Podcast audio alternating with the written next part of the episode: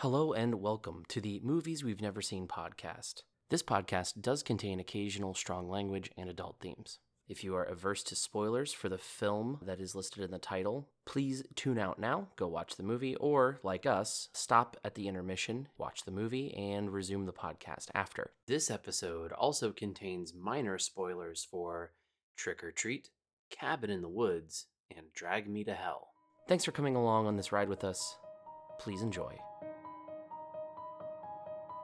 There's a sense of, um, of pleasure to know that you've gotten to that place. The audience is bubbling. Something has been released in a way that scared the, the, the Jesus out of them. Our repeated visits to the horror picture were certain laws that happen to apply to all horror pictures.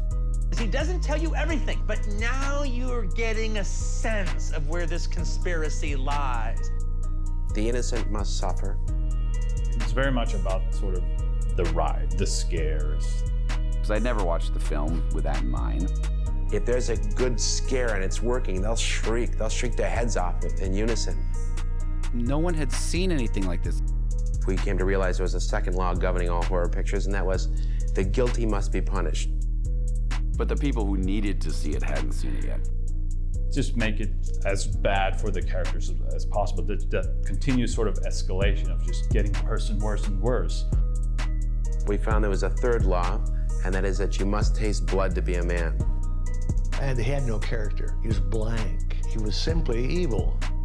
The fourth law exists that the dead must walk, but we're still uh, we're still testing that law in our research labs to see if it holds true in all cases. You could call him Mr. Halloween. We journey into the mind of a master of horror.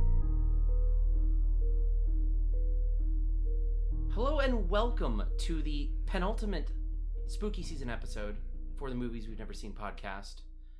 Uh, wait, penultimate? I'm an idiot. Second to last. Second to last. No, no, no. Actually, I was thinking it was the second to last. I guess technically it will be because I'm going to release a wrap up episode to see which one I liked the oh, most. So it okay. is the penultimate, but it is the uh, one that is going to be released on Halloween. So happy oh, Halloween, Oh, everyone. oh, happy Halloween. I, for a minute, I was about to go, you have time to get another done before that? no, no. Well, see, I'm. Boy, you're crushing it. I was thinking. I was thinking no penultimate, but that's actually the one before the last one. But So it is, is- technically because I'm going to release two episodes. I'm going to do a Okay, wrap okay, up, okay. like I did last year. So happy Halloween, everybody! I really thought you were doing two movies between now and then. I was like, bro, you're brave. You're brave. I Three kids, and you're going to watch two movies in what, a, a day or two? uh maybe, dude. Um, honestly, the the solo woof. episodes don't take that long to do. Fair, okay. It's You've really the of time of watching the doing a lot of those. Uh, Okay, so time of watching the movie. That's how I'm annoying you today. Okay. Hi, I'm Patrick. I'm back on your show. Hi, Patrick. Thank you for coming back. Uh, I have forgotten again which House of Wax we're doing. Are we doing the original or the remake? We're doing the remake. okay. That was it. I, I like I know I've asked you this like six times, and every time like a day later, I'm like, "Are we doing the Paris Hilton one of the Vincent Price?" Yeah, the one with Paris Hilton and Jared Padalecki. Who? Uh, Sam from Supernatural. Oh, okay. Not Dean, the tall one, not the short one. that that works. Um, okay, I didn't know he was in it. I I think the only thing I know about this movie is that Paris Hilton. I mean, I know the vague outline of the plot, but I think other than that, Paris Hilton being in it might be the only thing I actually know about it. Yeah, so I guess you've kind of ruined my shtick though, where I like tell you a thing. So I- I'm gonna. Oh, yeah, sorry, okay, I said the but- name. I so said you the said the name, Uh, but it's okay. ugh, didn't I- to do that. Um, It's you know what? It's been a while. Um, it's it's okay to blow your load every once in a while when it's been a bit. I, that was an accident. This never happens. I bet you tell the pretty podcast that. so I'm just gonna go ahead and read the summary right now, and then I'll go ask you the sort of warm up question. We've been warming up talking about like random crap for the last like 15 minutes, so Whatever. it's whatever. So the summary for 2005's House of Wax, which I'm going to assume is absolutely correct, um, a group of strangers wake up in a room with no way out and a letter from a madman telling them they must escape before the building melts, drowning them all. It's House of Wax. I I have a problem in that I think you act. That's a bad you moment because you've been over the course of this show's many episodes been getting more and more unrelated to the movie, and I think that's like very nearly an accurate description of this movie. So you, I specifically dialed it back because every time you're on, you oh make a mention of you're getting more Okay. unhinged, Mike. yeah, like that's like too. Cl- I'm not sure if I'm proud or disappointed. Any like now I don't know how to handle it. I Um, was going to have a. I can't even remember what the my really unhinged version of this one was. I didn't write it down because I'm writing in this small little moleskin journal and everything's in ink, so I have one shot. you know, you know. Every once in a while, I'll write something down in Notepad to make sure that it's like it seems right, and then I And just then, of delete course, it and course. then whatever. But no, uh, we are watching uh, House of Wax from 2005, directed by Jaume Collet-Serra, uh, who uh, notably directed Orphan from 2009. Oh, okay, okay. And if I recall, My dir- expectations for this just went up quite a bit. Yes, uh, he also directed The Shallows from 2009. Okay. Okay. Which is also a very good shark film. It's not the best, but it's like a very good sort of like I It- it's a solid- fair, it's a would say, solid shark to film. be a, to be the, the the quality scale for shark films doesn't.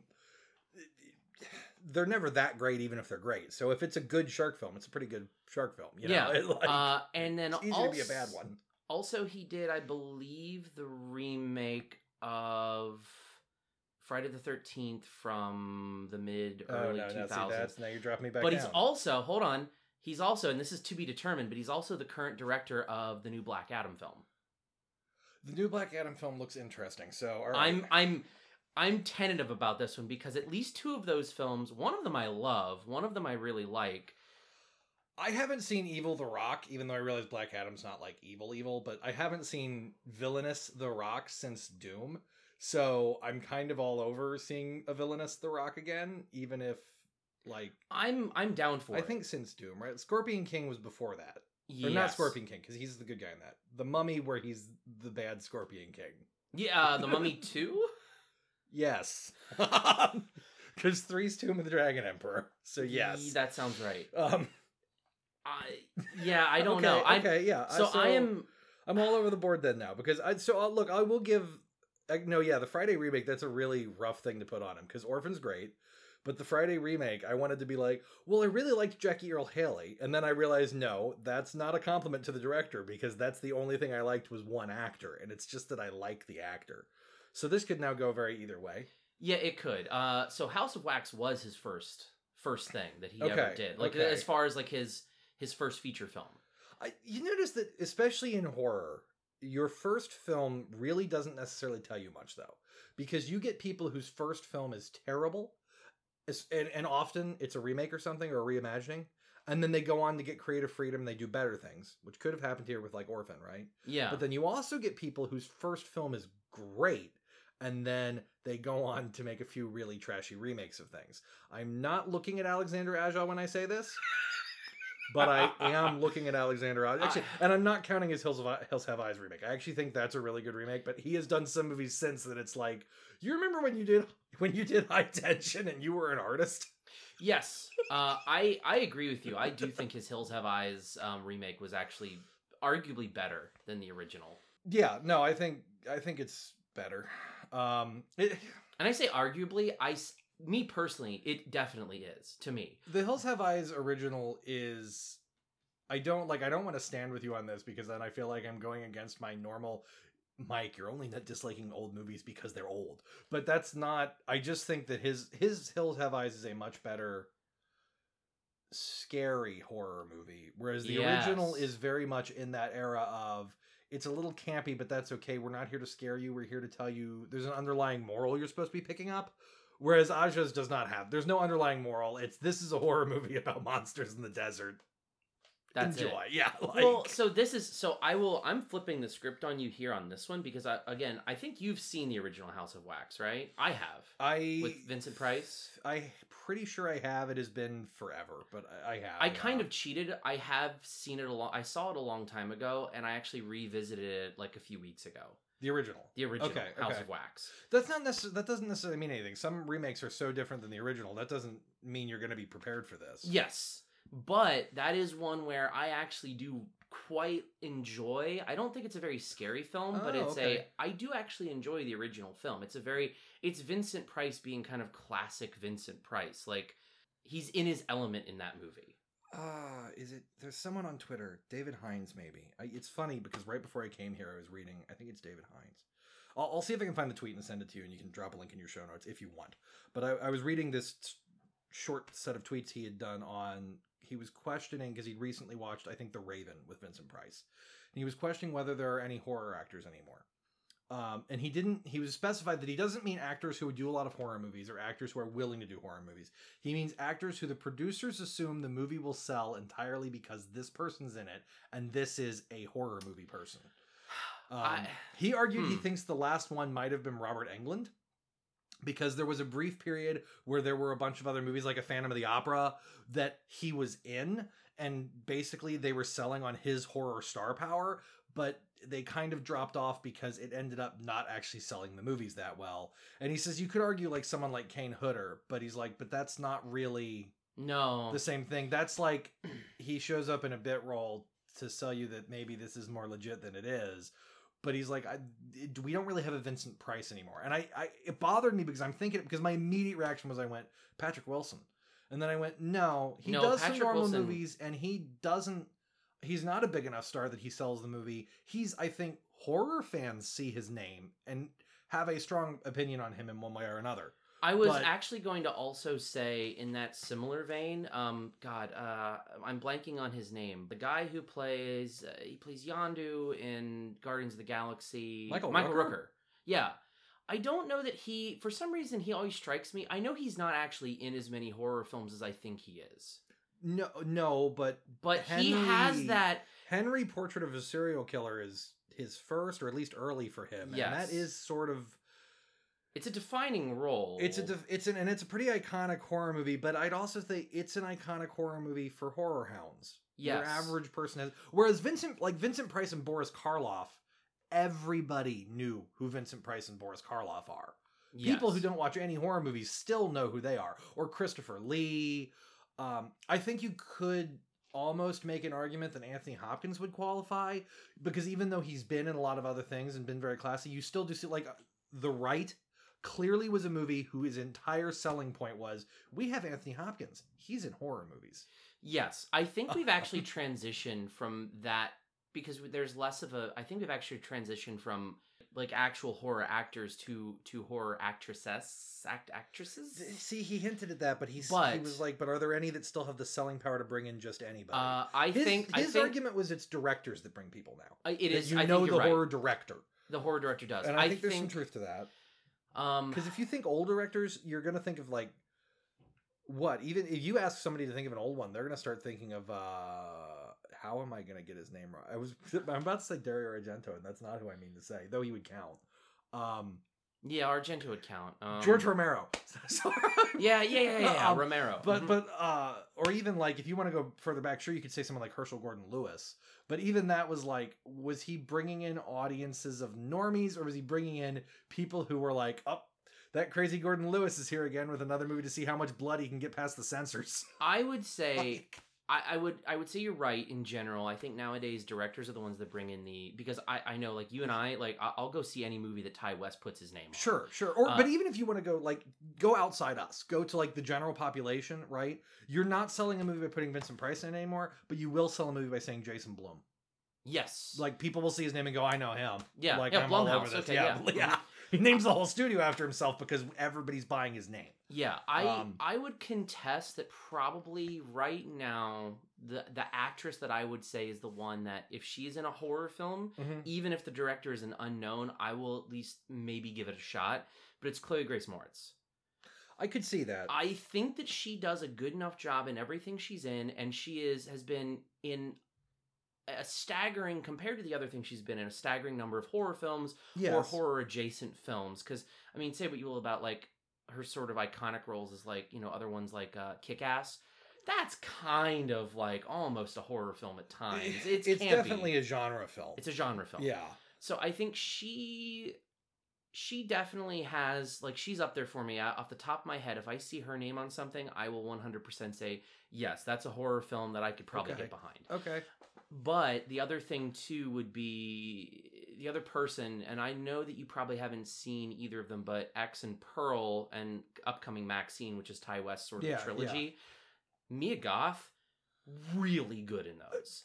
Like Very staggeringly fair, good. very fair, but also still is that Still on the cusp. Like yeah, I would say is it still is it mass market yet, or is it still horror fans know this, but do the mass? I don't know that she's been in a lot of other stuff. I think No, she's but, but kind I mean, of. but do mass market people know her still to even if you're going to make a major budget horror film and you stick her name on the poster?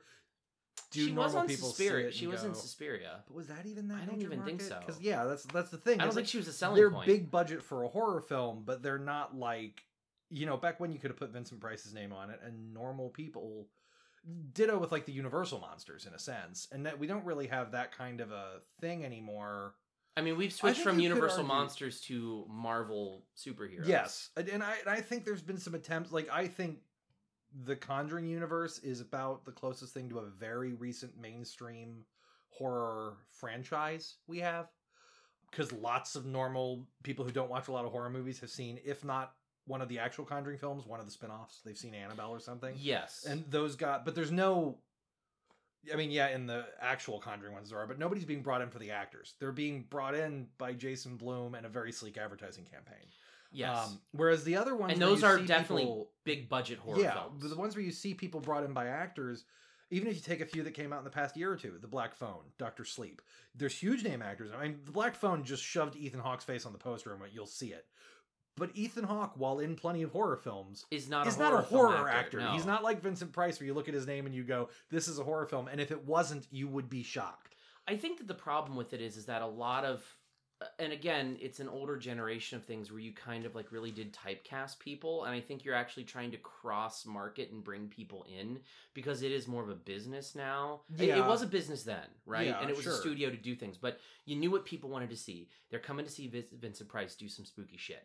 Yeah, But or or Peter Cushing or Christopher Lee or whoever else is the big name on that thing. But right now it's like we're we've got this niche horror film, but we're gonna put like um I like you said Ethan Hawke in here to Yeah. draw people in from other Right, places because right. you know people know who Ethan because Hawke they is. don't want to be typecast too much. Yeah. Um, Oh, you know what? I thought of one when we were talking about this, and I haven't seen his newest one that he's in, but I think there's a good case to be made that Bill Skarsgård actually could be a Bill really big Skarsgård could horror actor. Bill Skarsgård could be that. Yeah, I, I wouldn't say he's there yet, but he needs a but few more. The public knows who he is, and they associate him with creepy movies. yes, yeah, they they know he's like they know he's the guy from It.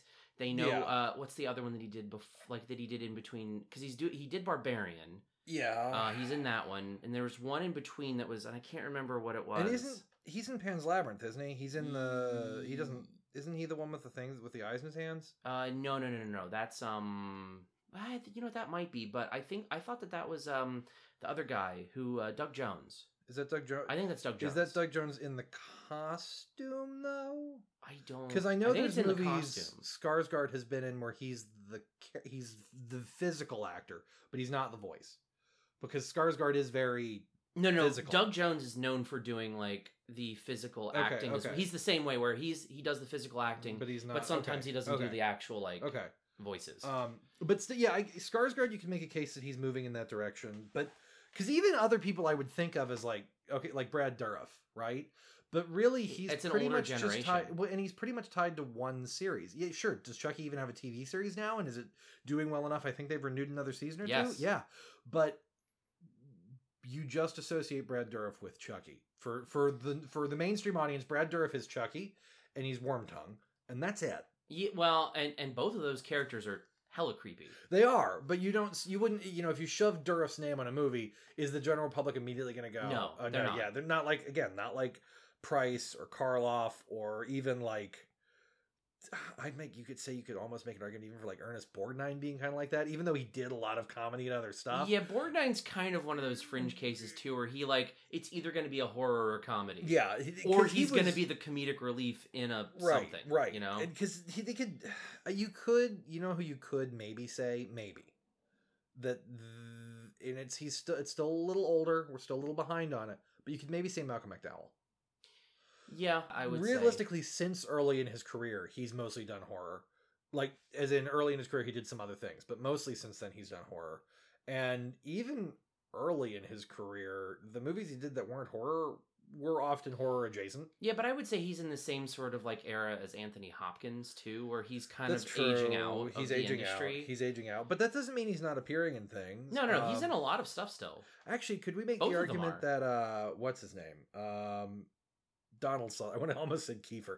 Donald Sutherland. You could almost you can't because he's in so many movies like The Hunger Games that aren't horror at all. Or like, but on the uh, flip side, even when he's in a non-horror movie, he's so often a creepy character. Yeah, even Uh, in um, what was the the, the stupid ass uh, Kelly's Heroes? Even in that one, he was like vaguely creepy. Yeah, in like, that. Uh, Even though he was clearly the comic relief character, he was like, I don't know about this guy. Yeah, He's and, and really he's just transitioned because it's early Donald Sutherland was often a good guy, but often in horror or horror adjacent movies, Invasion of the Body Snatchers. As he gets older, Look he now, is- and now he's got he's the villain. Oh yeah, Because but, but he's always like he's just I think it's just because he's so good at being the, the the grinning the grinny kind of villain. It's actually so's Kiefer when he plays the villain. Is I we- and always has been, no matter what you think about the Lost Boys. but I've taken a sway off. No, that's okay. Um, I, I had questions for you to like but- warm us up. but yeah. I- I mean, the only thing I was gonna say is like you know to keep it in the theme of spooky season. Do you have any sort of Halloween movie traditions that you do, or even just I'll expand that to any holiday tradition of movies. I know that you could go on forever about the Christmas stuff because I know you do. You're big into um, Christmas Carol. I am big into the many variations of a Christmas Carol. I have strong opinions on which one's the best one. It's the Muppet Christmas Carol. Uh, you're not wrong, but I would I asterisk George C. Scott, but. Uh, no, no, I love George C. Scott, uh, but I, I like the Muppet. I am a sucker for musical versions, uh, so it's the Muppet. My favorite two are always going to be the Muppet one and uh, Scrooge with Albert Finney, uh, who just also he's just such a great actor. But um, though I will give that one is one you have to know what you're getting in for. It's a really long, long version of a Christmas Yes. Carol. Um, where the Muppet one though, I, I stand by everyone. I'm not the first person to. I'm not the last. Michael Caine walks into that movie and chews scenery like he's expecting to win an Oscar next to the Muppet. Like at no point does Michael Caine act like he's in a movie with Muppets. He acts like he's there to win the Oscar for it, and it's it. I think it makes that. It's the same though.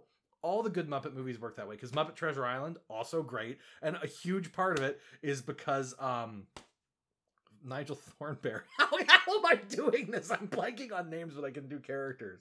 Tim Curry. Tim Curry walks yes. on stage like this is like I'm gonna win an Oscar for being Davy Jones. Hey, that's- that's one surrounded that's- by a pig puppet. That's Um, one. That's that's one to go back to our previous conversation. Tim Curry's kind of on that cusp. Tim Curry's kind of on that cusp, but he's also basically retired now, so he Yeah. almost no longer counts. Anyway, because, yeah, I know, You're not that- putting him in a movie now. Um, Yeah. but that is true. That is true. The current generation, though, he's Nigel Thornberry. um, He is. smashing. Smashing. But if it was going to be a Halloween, tra- I also for Christmas, I'll be straight. All the Rankin Basses. I, I I never get tired of like stop motion stuff. I'm so excited for Del Toro's Pinocchio. Uh, I I love. You know, I'll give that one a I chance. I love the styles, but um, even though it is a Disney property. well, Um, his isn't. No, because there's Is a it live. not? There's a live action Pinocchio coming out, and Disney's doing it, and there's a stop motion Pinocchio Oh, coming out. I out. thought they were the same thing. No, Del Toro. There's just Oh. two Pinocchio movies coming out at the same time. I just thought somehow Disney got Del Toro, and I'm like, good on them, I guess. Del Toro is doing it based on the book, and it's all stop motion. it's not live action. Oh, because action it's technically all. the Pinocchio book would be um, long public domain. Yeah, Oh, like, that makes yeah. sense. That makes so sense. So we're just we just happen to be getting two Pinocchio movies in the same year. That's what confused me. Um, yes. So go ahead and go back to looking forward to it. Go look up the cast list. You'll be looking forward to it even more. Everything about ev- the more I see people involved in it, the more I'm like, this is this can't be a bad movie. At minimum, it has to be okay. But uh, for Halloween, I so I am married to someone who doesn't like horror movies. So anything I'm watching on Halloween at around Kind Halloween, of same, I'm often yes. watching myself. Um, now we I am we are thinking about having a Halloween movie get together this year, probably the Saturday before, Um, because my brother in law and his wife are coming from out of town and they want to, and my sorry my brother and his wife, my sister in law, and another brother and his wife were interested and suggested we watch The Frighteners because it became apparent none of us almost none of us have seen it. So that might be the Halloween movie I'm watching this year is The Ooh, I Frighteners haven't because seen I've never seen it. Yeah, and it's Peter Jackson and it is Michael J. Fox, who I'm hit and miss on, but I like Back to the Future. I'm gonna give it a chance. Yeah, Um, Back to the Future is great. Teen but, Wolf not uh, so much, but- but, I do like Michael J. Fox in general. The sister-in-law who has it says it is great. She's like she's seen it a billion times and loves because that's his like frighteners is his sort of transitionary sort of like between you know his earlier like um for Jackson. for jackson yeah It's bet- it's between I'm New Zealand gross out and I'm acceptable films. yes Yes, uh, and she says it's actually scary and very funny. because i've only seen his Um, gross out films i've never seen the frighteners This one is supposed to be both very scary and very funny, so I'm interested because we were Gina was looking, my wife, listeners, was looking for something that was kind of on that straddled that line. Because part of why she doesn't like horror is she doesn't like anything with demons because it scares her, and she doesn't like anything with gore because she thinks it's gross, and she thinks that's all of horror.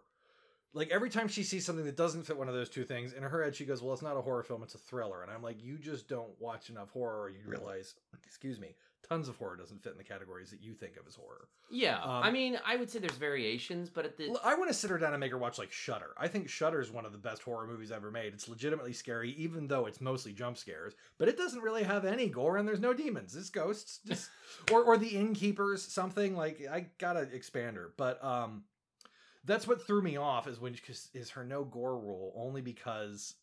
And it, again, it, I'm not doing any favors to my arguments with her about they don't have to have gore. When she's like, "What's a good Halloween one?" and every year my answer is the same one: it's trick or treat. Yeah, tri- that's honestly Right? before before we had multiple kids, we basically watched Trick or Treat. That was our 100% like that's our tradition. We watch sit down watch Yeah. Trick or Treat cuz it is such a it's an I, feel like it's underrated, but I don't think that it actually is. But I think that not enough people know about it. Like I think within the horror community, people who have seen it though They tend to love it. Yeah, it- because it's it's it's just the right blend of it's got moments that are really, really, really dark, but it never takes those moments too seriously. It never No. it, it never plays itself so funny it's camp, but it also never takes itself serious enough that. Minor spoiler: A kid eats a candy bar with a razor blade in it in the movie, and the movie plays it for a joke and does so effectively yeah, it's like actually you don't very walk funny. out of it feeling dirty, even though that is a lot of parents' worst nightmare and an objectively pretty creepy thing you to happen. you literally movie, like it, you it grosses you out and makes you shudder a little bit like if you like like the fingers on a chalkboard sort of gross Yeah. out but nothing more than that and then you laugh because it really is Yes, funny and it's a good anthology. The stories are clever. It has a great identifiable main character. Not Mhm. you identify with identifiable like Chucky kind of identifiable. Like Yeah. here's a symbol. Um, yeah so sam is iconic i would say I, I think Trick or Treat's great because also if it's a Halloween movie, right, as opposed to just a horror movie, I think a good Halloween movie should generally take place around Halloween. hmm and and as much as I love the original Halloween, and I'm even okayish with some of the remakes and many of the sequels, though I haven't seen the newest couple, I think a good Halloween movie also actually should be an anthology. I think I think for Halloween, just like you don't eat a candy bar on Halloween. You don't go buy a candy bar on Halloween. You hit every house in the neighborhood, like when you're a kid. you know? Yeah. You hit every house in the neighborhood and you get a big variety. So when you watch a Halloween movie, you need to go for something with variety. You need an anthology movie. oh like uh i was trying to think of uh what's what's one of the other big anthologies um uh, damn You, I mean, you could do VHS, but it's bad. You could do Southbound, but it's bad. Um, you could do that's no, no, the one of the older ones. Um, Um, uh, there's some really good. Actually, it's not quite an anthology because there's so many of them. Um, It's like the end. There's a bunch of individual ones, but if you picked a couple of the shorters, you could watch a couple Tales from the Crypts and call it good. Uh, Yeah. Creepshow is pretty good. Creepshow is yeah, Creepshow is great. Creepshow, one of the movies that demonstrates that under the right circumstances, Stephen King could make a really good movie. He uh, he just doesn't always. Um, you know, like Creepshows. Frankly, you could pull off the Twilight Zone movie and call it a Halloween anthology. It's close enough. Yeah. But um, Trick or Treat is really my go-to, and I do love Creepshow, but I think Trick or Treat's really the go-to because it's absolutely Halloween themed. Mhm. It- great characters. The actors are great. It has Yes. just enough fun and is still just enough scary. It just hits all the notes. It really has a little bit of gore. It has a little. It has Yeah. some jump scares. It Uh, has some It like has dotes tension. it- and it has just enough of everything, but not enough to really offend anyone. Like it is it. It even has its little salacious, sexy moments, but without ever being enough that anyone's going to be like, "I can't believe you made me watch the movie where they pull the tits out." Uh, Yeah. because it doesn't. It never goes too far in any direction to really upset any audience members, but goes far enough that it still qualifies as all the things you want out of a horror movie. So I, yeah, it's Trick or Treat. Um, which is also one of those movies that's on my list of I hope it never gets a sequel because even though I really want it to have one and they've talked about it, I'm terrified that it won't be good and I'd be so upset. I think that that's probably the reason why they haven't done it because I think the people who I think that was one of the reasons because the the whoever directed or wrote it, one of the people who still have the rights to it, don't want to. The studio is pressuring them to do it because it was actually a fairly big commercial. Yeah, it- not it not made some- necessarily like I, I think it Compared do- to its budget, it made money. yeah, it made money. Um, I don't think it was super big at the box office, but it did numbers in like rentals and like video Oh, yeah. sales, and it became a cult Because, hit. wait, also, because and that's another major thing going for it, though, and another reason why the studio would screw up a sequel if the studio is too involved. Trick or Treat is not a theatrical movie. No, it's not. It, would- it would benefit zero from watching it in a theater. It's it's a DVD movie. It's a watch it at home with your buddies, have a good time.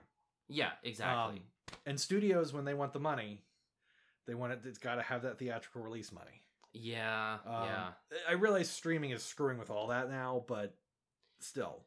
yeah. Um, uh, anyway, what we- we were talking about, we were going to talk about House of Wax. yeah, we were supposed to be talking about House of Wax. I'm really disappointed in you. Yes. I know you're about to do the trivia questions, but I just want to say I'm disappointed. We've gone quite a while already, and you haven't once made a single like dripping hot wax on you, kind of like you haven't turned this into a bondage joke, and you haven't brought up Mount, Mount Do you- Madame Tussauds. Did you did I, I have a candle going in the back. Oh, Did you not know- a- that's- the I'm- listeners can't see. That's a visual gag. It is a visual gag, but I'm going to start. this it- is not a visual. Medium. It won't be once I stop pouring it all over you. Oh, oh. They might not know what the sound is, but now that we said it, they will. So that's good. They That's will good, know. Yeah. They will. They'll know. yeah. Um, if this, is this You, you'll you'll hear it just dripping all over him, listeners, dripping. so. I can't, I can't even. This is, the, the crack I was going to make is pointless. So, okay, have you ever heard? I think it was Rob Zombie did an interview once where he said that after watching Jaws, he had like a really brief period as a kid where he didn't want to uh, use a toilet because he was afraid there'd be a shark in it, right? Yeah. Uh, and I kind of, and I, you know, I, I've known people. My mom's one of them who they saw the birds, and for like a few weeks, they every time they were around birds, they got kind of nervous. I Is I, this movie going to make me not want to go to Madame Tussauds more than I already don't really want to go to Madame Tussauds? I imagine probably yes. Also, I was going to add on to the list of people that you mentioned. Me, I couldn't go outside for a number of years at night because after watching Jurassic Park, because if I did, the Velociraptors would get me because they're real. This movie is real. That's actually champion level. I, I'm all over. I that. wouldn't go out Um, and feed my dog for like almost a year and a half at night. because of Velociraptors. Yes. that's sick. All right.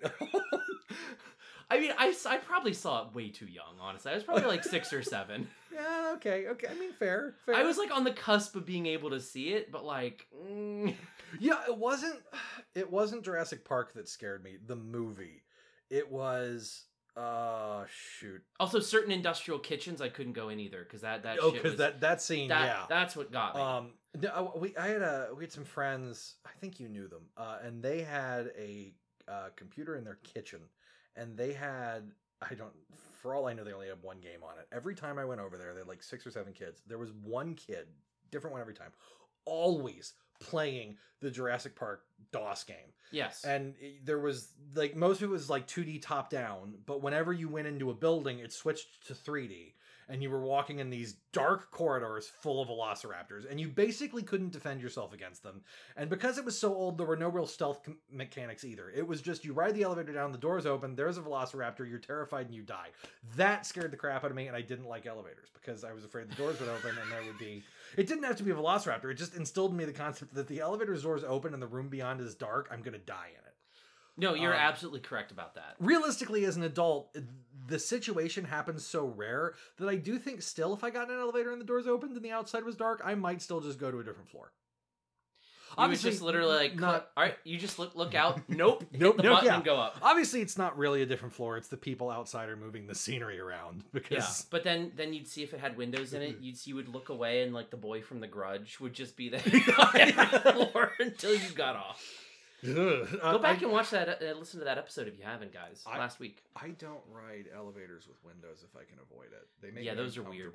I get that some people are like, "Oh, I know, I no longer have a sense of claustrophobia," and I'm like, "Yeah, I can watch the fact that I'm held by a very thin wire and I'm really high off the ground, and I hate everything about this, and I can't lean against the walls to stabilize myself because I'll leave fingerprints." Not like for someone to take, but I don't like touching glass. I've become like it's one of those in old age you become your parents. I don't. I think it was line like what twenty six. I finally hit the point where I'm like, I need to stop touching things. I'm leaving smudge marks all over them. What was I raised in a barn? I, so at a certain point, you actually cross the threshold of you have too many small children to care anymore. But then you, but then once they get older, I think you're just like, no, you know better. You stop. Right now, I'm still at one, and so it's still. I I don't care if she leaves smudges on things in my house. She drew on a window downstairs with crayon. I don't care. I don't like it when she does it in public though, because I'm sure you've noticed this. I'm sure listeners have Yes. noticed this if you have small kids. It's not that they lean against the glass window like, oh, we're at church. I'm just gonna lean up They against lick the it, window. they spit yes, they it. lick it. Why do they lick it? Why do kids lick windows? What's what's the attraction? I can't remember the last time I've licked a window. Look, you can't see through it, but yet it's solid. Why would you not want to feel it with Why your do tongue? my kids Why do you, want to be Aphex Twin? Why? that's a that's a good one. I like it's a deep cut. Trivia Uh, me up, fam. It's uh, all right trivia we're gonna transition this so this is not gonna have anything to do with licking windows but um it w- wouldn't have been crazy if it did oh, Champion moments. so question number one Okay. jared padalecki is so much taller than elisha cuthbert who is one of the other this, stars okay. um that they did what to make the difference less comical was it a used forced perspective technique B. Taped two inch blocks of wood to the bottom of her boots. Or C. Used a multi level set and always had her on the taller portion. Oh wow. So knowing the limited amount about this movie, I know it does take place in a waxwork. House, yes, I, think. So, I believe so. um, or at the very least, it is a haunted house movie of some degree, which means nearly always it's filmed on it's filmed entirely on sets. There's probably nothing on location in this except maybe some outdoor shots. You don't do haunted house movies usually in a house. You almost always do them on sets because you have to manipulate too much. Which means the normally prohibitively expensive route of making the stage different levels is totally possible here. And I don't think you would ask this question if forced perspective was the answer because it's just too common. Like it wouldn't be good trivia. Um, I so I will say this, and this is not to sway you one way or the other, but really forced perspective wasn't really a common thing until really you had Lord of the Rings hit in 01. okay, not, but it wasn't a never thing. It wasn't an ever thing, you're right. Yeah, because we had movies like But usually the cheaper route was to, an easier route was just hire midgets. yes, yes, very true. Yeah, but Peter Jackson did, he really did a number on the midget actor economy. Uh, you're not wrong. Well, look, it, he couldn't have hired midgets because midgets don't have giant hairy feet. to be fair, he did hire them, but they were stunt doubles Well, right. for long I, shots. now But that I'm thinking about this, actually, I've never actually looked at a midget's feet. I don't know, or dwarfs, whatever the correct term for little people is right now. I don't know what it is. Because I know you have dwarfism, but I think you're not supposed to be called a dwarf. I'm sorry to the. Well, any- okay, okay. Well, what was it in um? What was it in in Bruges? Because he goes on this whole He long. He calls spiel. him a dwarf. He calls him a dwarf. Yeah, but But then he doesn't like to be called a dwarf. I think he wants to be called a midget. he, I think it is he wants to be called a midget, but Which I, is but why- I'll always just Which is remember always line why I call them midgets, a not few dwarfs. coked out hookers and a racist dwarf. Um, the uh, It's entirely based on probably an extremely offensive scene whatever from In Bruges. small actors would prefer to be called, right? The Warwick Davis community, as it will.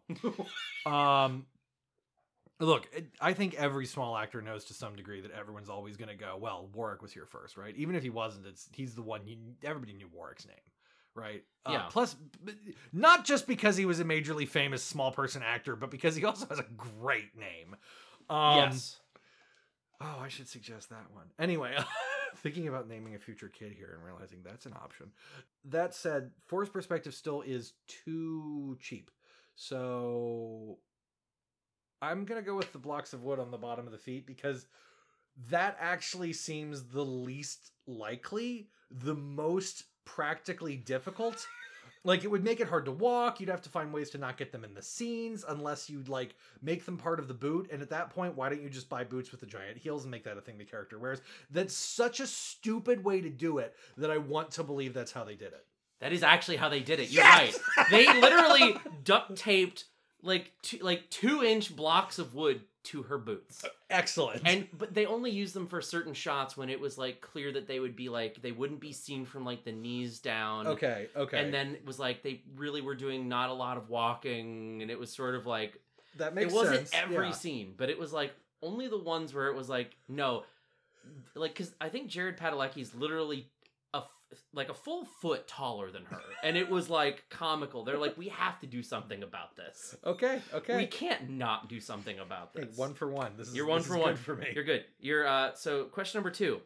This film is considered a modern cult classic. Apparently, I didn't know that. I, I've been seeing. That's that's the reason I wanted to do this because okay. I've been seeing a lot of praise for this movie where I hadn't before. So it's it's funny you say it because I'm sitting there thinking I don't remember hearing anything about this after it came out at all.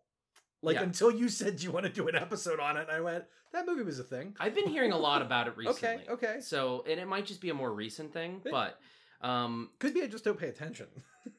But on its budget of $40 million, how did this classic fare on its opening weekend?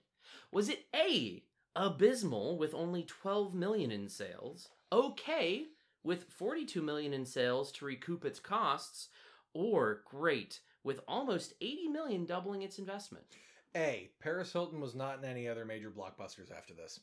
You are correct. It was abysmal. I was gonna Uh, say we would have seen a rash of Paris Hilton starring or featuring movies, other than A Night in Paris. If, if this had done really well, yeah. yeah. So I, I've got. So I'm gonna I'm gonna switch the order of these questions. I'm gonna do question number four. This is the follow up here.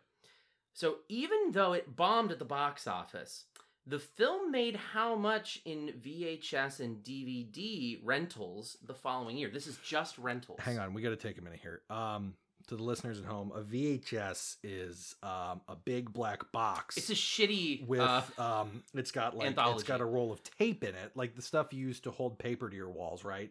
But instead of uh, being sticky, it has tiny little pictures on it and a strip of of magnet magnetized uh, plastic that holds um, audio, and you put it in a player, and it's like a streaming service, except you have to take it out every time you're done, and when you're finished, you have to rewind it, and um, they're terrible.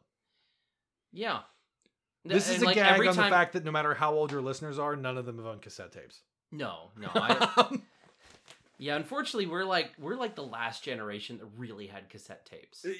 it's depressing because any of you having children who are really honestly not even that much younger than us you're, you'd be too late to have a lot of cassettes unless you had older siblings.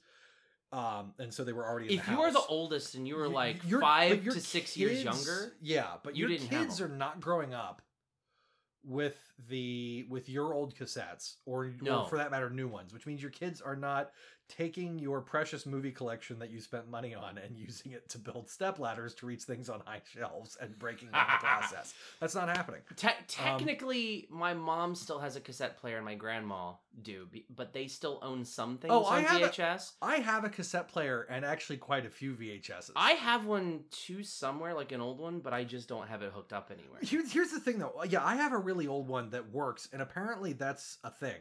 Because I did not realize there's sort of this comeback movement on cassettes. It's not like the vinyl comeback movement, right? It's not because No, the cassettes good. are collectible thing. It's it's because they're collectible or because they're movies that have never had a re-release, right?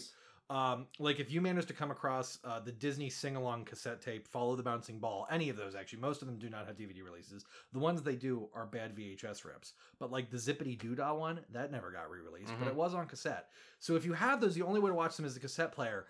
And buying a used cassette player can run you a couple hundred bucks, and a new one can run into the thousands. Yeah, it's because it's Bizarre. such a yeah because nobody makes them and nobody repairs them. So if you are listening to this and you have a cassette player fucking cherish the thing because apparently it's worth money and you just didn't know it until just now. Um but yeah i do i have a box of old cassettes. I don't even remember what i have on cassette. I think i have the wind in the willows like the animated one maybe on there no i have the I- willows in the winter I own a copy of I know I know I've got a few. I think I've got a copy of Gone with the Wind on VHS, and I also have a copy of Die Hard. I think it's still in its shrink wrap. I have all three Die Hards, but they're not mine. But they were loaned to me by someone without a cassette player, so it's on indefinite loan and has been for years. Nice. Uh, what, the thing is, though, like a lot of my cassettes, I am in the process of like trying to find non-cassette versions of them because I do still want. I'm not fully bought into the streaming, especially as it's becoming more apparent how fast stuff. Uh, yes, that's it. actually- I want to own crap, but I also like the anything I think I own on cassette. I'm like, oh god, I have to set the cassette player up. I gotta find a DVD. of this. So I need to buy a converter and convert my cassettes to DVD myself. That's true. Um, but I will say, uh, Western Digital or, or Seagate usually make a pretty decent high capacity um, solid solid state external drive, uh, and then the Pirate Bay is free. Uh, you're a movies show. You're not supposed to endorse the piracy. Uh, supposed to be here saying support creators. Look, I will go to the theater to see like certain movies if I really want to like see them. But Yeah, and then yeah, a lot mean, of times I'll like if I really like a movie, I actually go out and buy it. Like that's because like I'm not going to take a chance on spending like ten to twenty dollars on a movie that's crap. But if I like it, I will retroactively say, no, I like that. I'll go out and buy this. That's fair. That's, That's fair. that is Um, what I usually do. That yeah, no, that reasonable. But here's the other thing too. What really, and this we're gonna get into the philosophy of this for just a half a second, but we'll move on because I'm in the middle of asking you a question. You are. But what really is the difference between essentially me going out and pirating something versus what I used to do all the time, which is go out and buy a 50 cent or a dollar DVD to Listen, just say it already. If you don't say it, we're gonna do to you what the CIA did to Kennedy. Oh, okay, okay, okay. Just, just put the gun down. It's okay. I'll say it. The Movies We've Never Seen podcast does not or will not ever endorse piracy. That is illegal. All references to piracy in this or any episode have been for comedic effect or purely theoretical in nature. Thank you. I don't even remember what the question, how I phrased the question exactly. Your question was, what's the difference between pirating a movie versus buying it at a pawn shop for a dollar? Because in neither case do the creators get any money. Yes. Uh, and then you postulated when the recorder died that it was because there's tax in one case and the other. But that is that's answering the legality question, not the morality question. And also, it's not answering the copyright law question. It's only answering the. Sorry, it's not answering an intellectual property law question. It's answering a other. Which the also the legal the the government seems to not really care about in that case if it's already been sold once. So this is where I, what I will Weirdly. say. I have no good answer. Uh, I wish I did. As someone who used to pirate everything, uh, and still doesn't really have a problem with it, though on some vague level, I think it probably is stealing. It's so vague, I can't really. I. The philosophical implications of what is and is not moral under intellectual copyright law, and how you do and do not respect a creator's profits for something that is a property that does not actually have a physical medium, is so fluid and fuzzy that getting into it here would require not this episode, but an entire podcast dedicated to just that subject. You're right. I, and I'm not going to get into it. So sail the, answer sail the I high will- The answer I will give you as Okay. to why one is moral and one isn't is one gives you a nice little box to put it in. But I, If, I no, look, no, I, no, I no, have a nice little box to put it in. If you open that, it'll it'll break the hard drive. If you if it's not in a box that you can open and close, physically speaking, then it's immoral. But but look, No. I can I can unplug it, and if I plug it back in, it's like opening it, and then No. it goes. And then if I really wanted to, No. I- I could make my computer go. Uh, whenever I plug it in. But it doesn't have a hinge, so it's sinful. Honestly, I can co-sign that one. Okay. If there Uh, no hinges, no hinge, it's a sin. No hinge, it's a sin. I'm gonna start applying it to other things in life. It's gonna get real complicated real fast. Um, this is why ever since like you, you pick up your smartphone, that's horseshit. You go get a Nokia Flip because that's It's got, got a hinge. hinge. It's fine. Jo- uh, you know what? You're 100% correct. I'm just gonna give you that this trivia question for free. You don't even we don't even need to No, know. just throw it at me though. Anyway, like, throw it at you. How So- much money did this make on the VHS and DVD sales? Uh, not just not sales, but just the rentals. Oh, just rentals. Okay. Um, or at least that's what the trivia led me to believe. So it Fair, could be both, but uh, was it A 36 million, B 42 million, or C 50 million?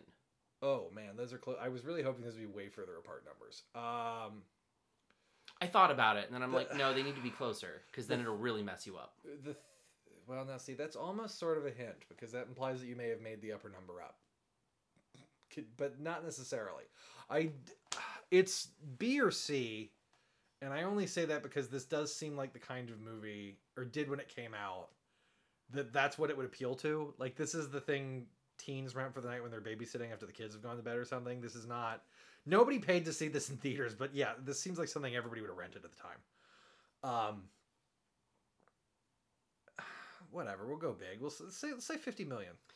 You're wrong. It was 42 million. I dropped an Ah, Easter egg in the last question where I said it made the 42 million in sales Yeah, to recoup. yeah, I should have you know, and I went that's that's too high, but I'm like, no, I got to go big on it. I got to go big. No, but you- Uh, okay. So this apparently, again, adding to maybe sort of the cult status of it, it just it really did well after it was released, and it made up most of its money back. It actually it it basically broke even with the theatrical release with the international sales. Okay. But it basically didn't make any money. But then like it started trucking along once On it got rental into market, rentals and, okay. and and uh and VHS and DVD sale market. Everybody too. take a moment to appreciate. Again, for those of you who are too young for VHSs, then you're basically too young for this, even though you did it with DVDs or people did it with DVDs. That this is an entire way to earn money that just straight up doesn't fucking exist anymore. It doesn't matter that yeah, you Uh. can rent a movie on a streaming service, th- and yeah, red boxes are around, and there's some family video stores, but there is no longer a very serious. Oh, it's okay. My movie's gonna make all the money in the rental market afterwards. That's not a thing now. Yeah, no, it's not uh, because like you don't have like people like, oh man, there's a blockbuster versus family video. Who what side nobody, are you on? And nobody, there's no like, oh, well, it's okay. Our movie doesn't have to do well in the theaters because all the teens or, or whatever are going to go rent it for their grunge movie night because none of them are. If they're getting it at all, it's from a streaming service and you have no royalties really. Like, com- not the comparative you're getting from rentals. This isn't. This is a non-existent way for movies to make money anymore. That used to be there used to be whole like directors and studios that survived entirely on the rental market. And now you Yeah. can't do Which this. Which again, it's proving that again, this movie was one of those such. which films. kind of raises again that that rate much like the oh it's by the guy did orphan this raises my interest in it because the things that did well in the rental market while often terrible movies there's always a fascination to them like there's a certain there was a certain kind of person who made movies be rental market successes Yeah. you know Yeah, this again, it, it, this is very much like you said, fluctuating back and forth between like piquing my interest and being like, is it going to be good? Is it going to be bad? One of the things, the big stigma on this is still that like Paris Hilton's in it, and she was kind of the main selling point at the time. but she's is she the main character though because i thought i could be wrong i So I want to no. say someone told me that this is one of those like she dies really early in the movie kind of things. So as far as I'm aware, and this is getting into the spoiler territory of like I don't really know, but I think that this is the thing. I think Elisha Cuthbert is actually the final girl. Okay. And Paris Hilton You don't, is a don't spoil it too hard, but I did think I do remember like at the time hearing that that was kind of thing is like Paris Hilton's the selling point, but minor spoiler, she's gonna be like one of the first people to get killed. She's here to sell you the movie, not to really be in the movie. Yeah. Um, Um, so and that's that's the other thing too like a couple other like little minor sort of things here and there again that was that that sort of one uh, allegedly when i was doing the trivia another thing about this movie was that like it had it almost other than sharing a name and then it happens in a wax museum there's almost no overlap I already that I already expected regardless because so i i, I wanted to kind of drop Yeah, that out here to give you the expectation Very few remakes of movies from as from the House of original House of Wax era, and a lot of those movies have been remade. yeah which is But- i think 54 yeah, was house of very wax few things from basically early '60s back that have been remade at all resemble the originals. oh no And the campier and weirder the original was, House of Wax, The Wizard of Gore, just for some examples, uh, th- the more likely the remake entirely diverges from the source material and everything other than a general theme and set Yeah. piece. True. true. Um, Um, also, did you know that uh, House of Wax was actually the first film that was filmed with stereo audio? Really? Yes. Okay. Uh, it was also in 3D, um, but it was. I I did not know that at all. Yeah, That that actually is even more surprising. Yeah, it was in. It's a 3D film, which is. I always wondered why. When I saw it originally, I, I always thought it's weird because they had like a guy out front, like of the wax museum, Yeah. like being like, "Oh, I'm like drawing people in with my weird antics," but he had like paddle boards with like the ball on the end, and he was like, Yeah. pop, pop, pop, pop, and he kept going back and forth at the camera. Like, "What in the fuck is that? Oh, this?" the original. The original first. one. Okay. Okay. Okay. So the original was I thought you meant the remake was in 3D. I was gonna go, what the hell? no, no, no, no, no. the, was original. first so in 3D. no, no, no. Okay. That wasn't the first movie in 3D. It was one of the first. first movie. Okay, in yeah, 3D. right, right, right. But it was the first, with movie in stereo. sound. That's kind of fascinating. Yeah, it's absolutely wild. The remake should have been in 3D. Uh, Another reason, by been. the way, when you buy it at the, I'm pretty sure it was, and I think I remembered that in the advertising campaigns, because also at the time that still would have been paper glasses with a blue and red lens. So the real reason that buying it is better than pirating it is because if you pirate it, you won't get the little cardboard 3D glasses with the red and blue lenses, and if you buy it, you probably will because it's they've either thrown them away or they're still in the box because nobody's like, Yeah. oh, I'm going to keep that but sell the movie because I'm really digging having these things around, except for some goofy Halloween costume. So that's there's another argument for why you should pay the dollar at the pawn shop. It might still have the 3D glasses in them, and without them, how will you see the things come out of the movie? It's so real. Yeah, that's that's silly. What's the What's the third question? I'm already thrown off by the way because I'm now I'm two for three. Yeah, right? there's But actually a that's weird fourth. because normally there's only three questions. I have a rare So, fourth question. Yeah, all right. So I have Um, a chance to still get 75 percent and have a C average. You do. So the last question. So House of Wax, the modern remake, it has really nothing to do other than it's just the name, and there's a few nods here and there, and it's in a House of Wax. But House of Wax is set in Louisiana, but was filmed where? Was it A, Italy, B, Australia, or C, Mexico? Oh wow. Uh, This is just a combo breaker. I'm like, this is a fun little bit of trivia I could just squeeze in here. It really has nothing to do with anything other than like I guess we'll be on the lookout for does does that really look like Louisiana or not? Australia. Shit, you're correct. You did. You ah! got you got your degree. you passed. Hoorah! It I the, the, my thought process was no, Paris would probably cost more, not less. Mexico would cost less, but I think would be harder to disguise as Louisiana. So that leaves Australia. It, I'm glad it worked. I'm look. I'm going to take full credit and say it was total brain power because in my head I'm going, this is such a tenuous connection. but uh, but hey, whatever. It's right. No, it was apparently Australia. So I, I'd be on the lookout to see like how much Louisiana and Australia look alike. I, I will be, I will ask my wife to nitpick this since her family's from Louisiana. So, um, All right. Um. and see. But uh, that was really all I had as far as trivia. You you you won the trivia. Yay! You get. Uh, I'm going to at some point one day. I've actually been every time I edit these. I have a little in my book. I've got little edit notes, and Uh-huh. they tell me like what spoilers were in this episode, how much profanity was in it. You know, so I can give it a rating on the whatever's. Oh, yeah, people yeah. care about that sort of thing sometimes. But the other thing that I that I've never done anything with yet is I tally who has gotten the questions right and wrong and how many they got right and wrong. Is So it, gonna be like, that. is it gonna be like your hundredth episode thing? Is you're gonna be like, here's the person so far? I'm who's winning? considering it. That's Alright. been one of my ideas. Is like I'm just gonna have like a maybe like a like a hundredth episode special where we just get everybody. Maybe I like interview one or two like a couple people about whatever movies they watched or what movies you know. Throw out awards. If you don't do it on your hundredth episode, the other thing you could save that number for is when you do any one of the numerous game show themed horror movies. Oh, mhm. Like, uh now I can't think of any, but I, now I've I've seen a bunch. Uh, but I don't I don't want to call like the Belko experiment one though. I mean like uh, shit, Circle is that the one where everybody's in a Oh. Uh, what I um, am about to say is going to sound retarded. Let's pretend I'm not saying it. That's the one where everyone's in the circle? I think it's circle. Everyone's in a circle. They're standing on little uh, like colored dots in a big circle, and they have to vote on who in the circle dies, and that's the whole movie. that sounds right. I don't know. That I, I don't think I've I haven't seen that one. So. I have, and it's okay. Hmm, okay. For that for that particular style of movie, I should be clear. That's insanely high praise. Yeah, yeah. Because a lot of movies of that style wear out pretty much like five seconds in. Yeah, I feel like that shtick would get old after a while. Circle Um, makes it work by adding just enough character drama and having it played just well enough, but it's not like Oscar. It's not like uh, Buried with Ryan Reynolds, where I spent the entire movie just shocked that Ryan Reynolds was pulling off this movie. Like, dude, you're in it. The whole movie is Ryan Reynolds in a casket. That's it. this can't work. And at the end of the movie, I was like, there's a reason people think he's so great, and it's because this is a that's really hard to pull off. And this movie was right. Yeah. No, uh, so I guess that's the but trivia. Yeah, so save your trivia points for something like that and blow Yeah. our minds. But uh, uh, I, I will maybe try to do that. But who, so, so, who's winning right now? uh, No, don't. That'd be a spoiler. Yeah, I don't spoil wanna your spoil it. Yeah.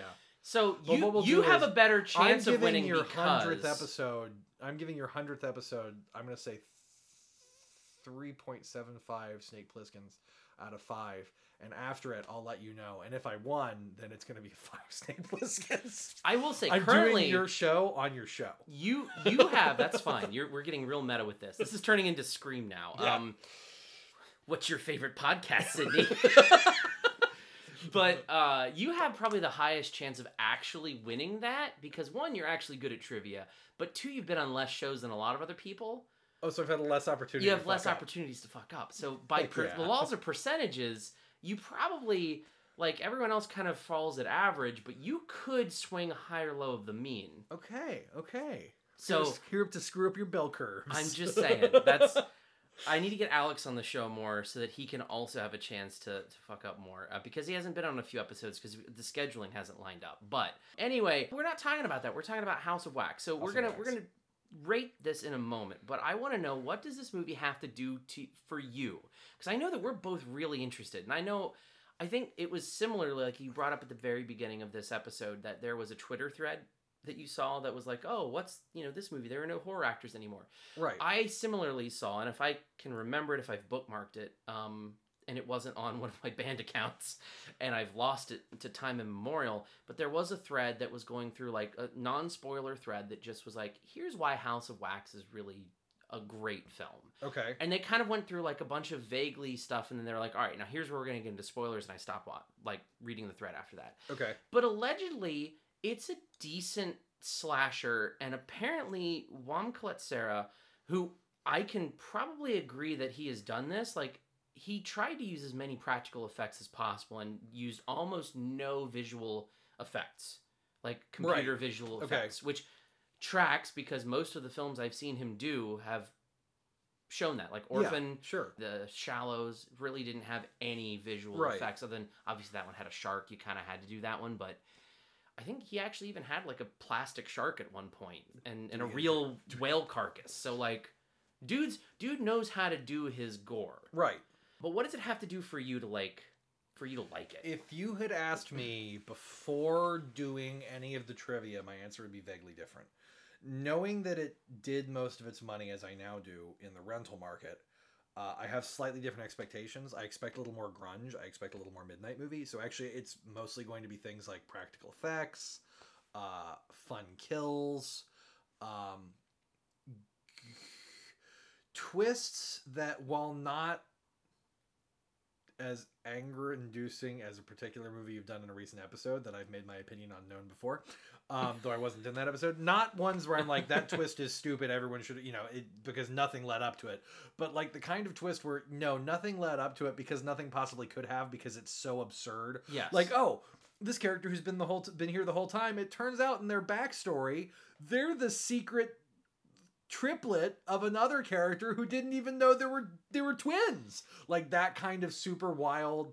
That's the kind of stuff I, I kind of eat up in a kind of grungy movie. like a Scooby Doo episode. Yeah, like where it's like this is almost too silly, but at no point are you going to acknowledge that. You're going to play it like it's not. So that's what I want now. What I wanted before the episode started, and I still would like to see, and that still would earn the movie high marks for me. The haunted house movies in general get this, and this being a slasher again is part of why this is no longer my main thing. Now I'm more into the grunge. Yes. but movies where the things take place in a house, like a small location like that, to majorly sell me on it, it needs to be visually creepy. I need a visually creepy and interesting house. Like a very good thing to compare it to, though in a very different way. I don't expect it to look anything like this. I don't want it to look anything like this, but in the same sense here, right? We're talking more theme. 13 Ghosts, the remake with Tony Shalhoub, Mhm. is one of the best haunted house movies ever. Its plot is comically bad at times. Uh, a lot of the acting is not very good. The special effects are sometimes way over the top, and in a couple of the scenes, outright bad. It doesn't matter. The house that movie takes place in is cool as shit. I I agree with you. I think Like I, I, was- want a cool, creepy House of Wax. Well, and here's the thing: like, I don't think you can mess up a House of Wax because they're just inherently creepy. Okay, now wait. Here's to dampen my enthusiasm, all right? Dead Silence took place in a puppet house, and frankly, it didn't do anything for me. And I think Jason Blum's a good director, but I think that movie had too much of Jason Blum's making a scary puppet movie because he's afraid of puppets. Or was that James Wan? Uh, it was James Wan. Sorry, sorry. The, too much tie-in between the large franchise comp- people here. There's Jason. Blum Yeah, it- sorry. James Wan's. I was uh, gonna say no, that's a Wan film, but I was gonna let you film. go with it. It is a Wan film. Sorry, James Wan's Dead Silence didn't do anything for me. Admittedly, a lot of neither did the Saw movies, but I have seen other things by James Wan and I've gone. I like James Wan sometimes. Wasn't Dead Silence his actual first film? I think it was. No, it might have been post Saw because I think he needed. I think I want. I thought he had a budget before he did it. Mm, maybe. I, I I, don't. did- It was. It was. It was it very was early, though. Yeah. Um, but look, didn't do anything for me, and I I get it. It probably for him was the scariest movie ever because he's afraid of puppets. So you do a whole movie about about. Well, and that's why he has puppets in every gonna be- movie. yeah, that's gonna be your thing. But for me, the whole time I was like, I don't know, a House of Puppets just ain't that creepy, and the it wasn't enough interesting things going on. Also pre-spoiled by the fact that like huge puppet master fan f- for my part so my expectation for evil puppets is definitely at the point of like oh they need to be over the the top so Yeah. so i don't think y- just a house of wax alone will necessarily be creepy because also a house of puppets should be and what i'm saying is it Okay, wasn't that. I get your point. so a house of wax should be i think you could still screw it up but i do think that it's a strong enough thing that i'm hoping they don't. I think that if you if you play, and I think based on his previous films or his other films that I have seen, I think that a House of Wax in a place where it's like, all right, they they've got maybe potentially some of these people are like they're good enough where it like maybe this person's real, maybe this person isn't. You don't know. You're moving shots. Right, I think like, that's where the where the creepiness yeah, I lies. get- we need a lot of, and I expect a lot of those. You're walking down the hallway, and which one of these wax figures is actually the serial that's killer? one hundred percent realistically, what will really sell it is, I don't know if this is how it's done or not, since I haven't seen it. But major thing that would make this movie five out of five for me. I can say this going into it. It will be five out of five if it does this. Lots of scenes where there where characters are walking through a hall with a ton of figures, and everything builds up to one of them being the killer, and then they're just nobody dies in that scene. Like the killer's not even in the room, or the killer is in the room and doesn't make a move, or straight up isn't there. And scenes where everything in the room leads up to you waiting for that wax figure to move because it's clearly the killer, and then they get killed by something else in the room that's not even one of the wax figures. I need a lot of fake outs and stuff because I need Yes. that tension. Yes, I need one hundred percent. that tension. This is this is what a classic, really like a tropey slasher should do if it's good. Is it should have a. I, I'm for me, what I want it to do is I want there to be at least a decent build up where I get to learn who these characters are, even if it's kind of campy, Yeah. right? I want hate them, I want to learn. I want to learn like who's the Fred, who's the Velma, who's the Daphne, who's Right. the Scooby, who's the Shaggy in this mystery. And then I want to basically empathize with them. I want to learn their archetypes. They're going to go in and they're going to be put into this situation. And then if you give me good kills, good gore, good fake outs, I think that this could be an above four for me at the very least. Like you said, if Okay, it's yeah. if it does If it exactly what does you said, right it could be a five. Right. And I I hate to say it because I know that like Paris Hilton famously like is not a good actress. Right, Like, right. But I Um, think that if she is one of those people where if she maybe either dies early enough in the film or has a good enough death where you're like that's satisfying Right. to see this person or that I don't if she like just die. plays a character that's enough Paris Hilton that she can do it. You know, Yes. because you could. There's bad actors and actresses who can who've been great in movies because the character's just enough like them. yes. Um, it- but uh, yeah, because it's basically there's because there's two rules a good slasher has to do. It has to follow one of two rules. It can't follow both. It's not possible. It has to either lots of tension and actually in the end those ones usually pretty much no kills. Like some of the best slasher movies, the slasher you go and like actually like kill count it, like you pull your James A. Janisse Dead Meat podcast and you watch it and you're like there were only like three kills in that movie. Yeah. And you go back, you're like, really? But of course, the whole movie's about the tension, not the kills. Halloween's a pretty good example, Yeah. the original. Flip side, something like Laid to Rest. You're here to watch Chromeskull kill everyone, and there's not really any tension, and those tend to work better, especially if they're like Laid to Rest, where you're almost rooting for him, and he's the main character. The slasher's the Yeah. main character. You have to go one of those two ways. super high through the roof kill count so you don't have time to build tension or tons of tension and actually low Well, kill count. And then in the in the the former, not the latter, the the tension is built in. When is the next skill going to come, and how does it come? right. I think that Um, there is a very limited, and I'm trying to think because I know that there was one that I saw where I'm like, Uh, it had a fairly definitely high. in betweens. They're in betweens pull if you do it well. Yes, but generally to do a good slasher, you have to go in one of those two directions. Yes. It- it- doing anything else is really risky, and you really have to do well. This is one though where, again, anything confined to a small space like that, it has to pull the tension. You couldn't pull major numbers in it; it won't. Okay.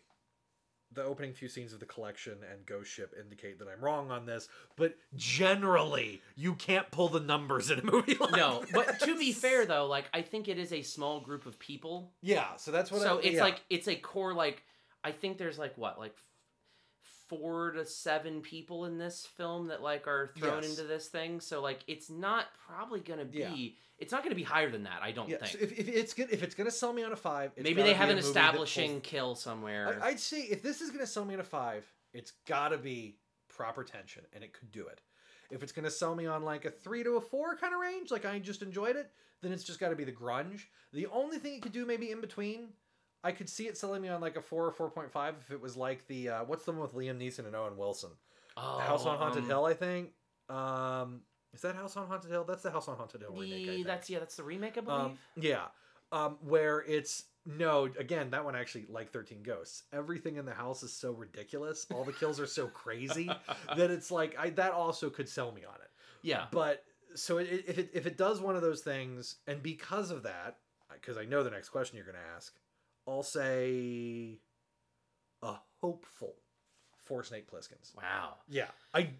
That's a hopeful. The the me inside me is going two. It's gonna suck.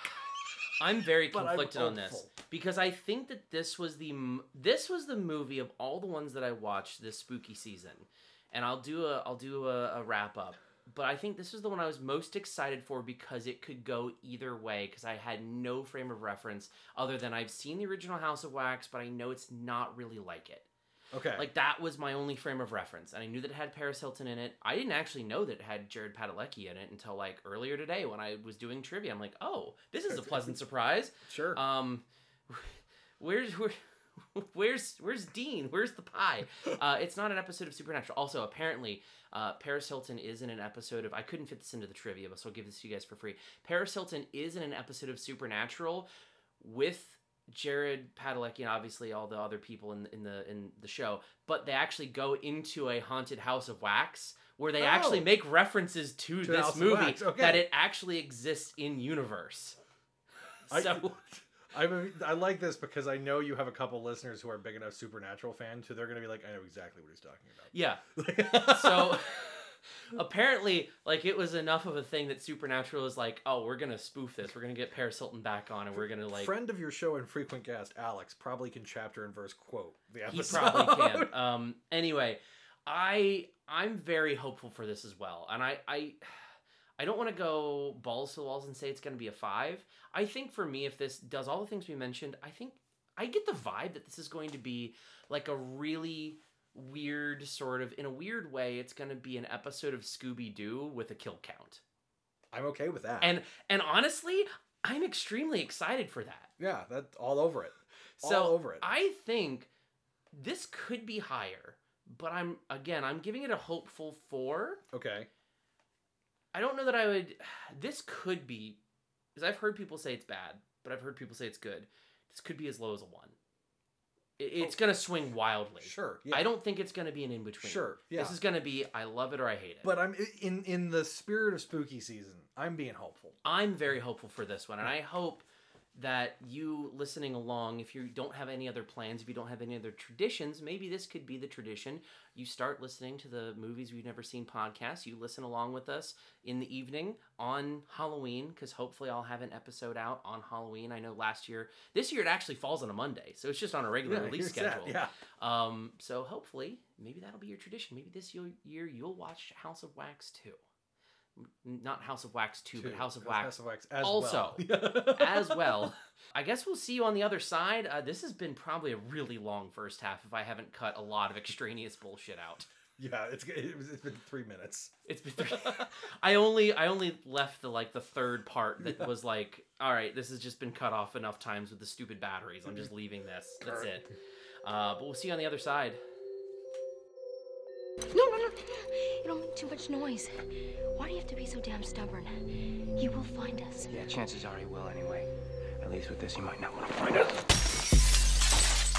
That house of wax is pretty cool. No, no, it wasn't a wax thing. It was moving and it was freaky looking. Anyone need a hand? I Cannot believe you're making me do this. Yeah, it's a real tragedy, ain't it? No, it's a horrible story. Tell me this doesn't look real. I just saw someone. She went crazy. We were actually looking for a guy named Bo. He works at the gas station. Don't you get it? You're the good twin. I'm the evil one. Where is he? You're not gonna go in there, are you? Yeah, people used to come to see it from miles away. The whole town could hear her screaming from the house. You're an artist! Bo was lying to you! He used you! I'm looking for my sister and her boyfriend. Wait, where are you going? Don't leave me! Well, let me just go dump the casket in the ground. I'll be right there. It is wax. Remember the truck that came to the campsite last night? I think we just ran into him. Still got a lot of work to do. Please don't kill me! I reckon things will wrap up soon. Please! Please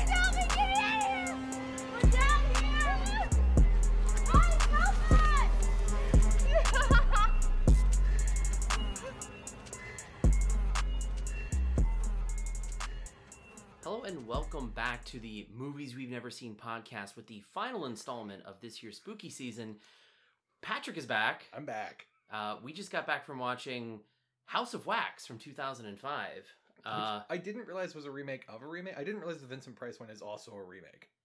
uh, yeah, because I think the original one actually, technically, it's not Mysteries called of the House Wax of Wax. Museum. Yeah, and it's directed by the uh, Michael Curtiz, who did um, uh, Casablanca. Oh, okay. And, and I And it was from I also- 1933. Yeah, yeah.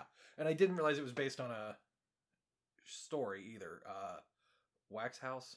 Wa- Wax House? No. Wax House. Oh, I see. I didn't know that. The Waxworks. The wax It's based on a short story called The Waxworks, which I couldn't find barely anything about, so I don't know how close. So this is like gonna tie up. basically a big game of telephone, right? It's a big game of telephone, and I, I do want to say I'm disappointed in you a little bit. I'm not, I'm not, but you missed a really good trivia question. Except I guess it would be a spoilery trivia question, and so that would have defeated the purpose of the never seen thing. But that the movie, well, we can start spoiling right away. Yeah, oh, Okay, yeah. yeah. Okay, because listeners, you were supposed to watch it during the break. Um, If they haven't the- seen it at this point, it's their fault. yeah, the the there's two of the main. Well, okay, the two villains are twins. Yes. And the two main characters are not twins, but not identical. Yes. But the villains are identical twins, and I did not realize the scriptwriters for this movie are also identical twins. Oh, that's fun. Yeah. Um, See, I didn't. So there's when you look at IMDb trivia, right? They have Yeah. the sections that are like, all right, here's the section that's kind of for, spoiler free, and for the most part, it is. Sometimes they'll sneak one in there that's Yeah. like, this is kind of spoilery, but then they have a section where this is like spoiler, trivia. That might be there, yeah. But yeah, so it's the scriptwriters are twins, and I also didn't realize it's funny that we were talking in the last one about remakes and uh, sort of popular series and stuff, and The Conjuring came up. They're the guys who wrote The Conjuring. oh, are they? Yeah, they are. See, I didn't realize that either. Yeah, so there's uh, so th- so this movie had a surprising amount of pedig- pedigree with the Orphans director and the Conjuring person and uh, Sam Winchester and everything going for it. It, it had a lot going for it, and also I, I want to also make a mention of the twins note there because you mentioned somewhere in there where it's like, yeah, I want there to be like some sort of twist where they're like all twins or something, or there's a triplet. um, and I think that's actually, li- and also I want to say my actual factual going in blind, no no cap sort of uh, synopsis for this, where they were Yeah. trying to escape a house made of wax before it melted. was also accurate, actually perfectly accurate. accurate. Yeah. Um. uh, So I, I'm gonna I'm just gonna kick off by telling saying that I found two points really weak and they weren't what I expected to find weak. Right. And only Okay. one of them bothered me. Um. W- One is you because you just said it. It's the only reason I'm bringing it up now. The triplet thing because I don't think he's a triplet, but there He's is not a a third child in the family, and he's also he's the movie's creepy old man who tells you not to go there. Character sort of, except he's the creepy old man who tells you to go there. Basically, Yeah. the whole throw in at the end that they have another kid or whatever, and then he kind of waves at them.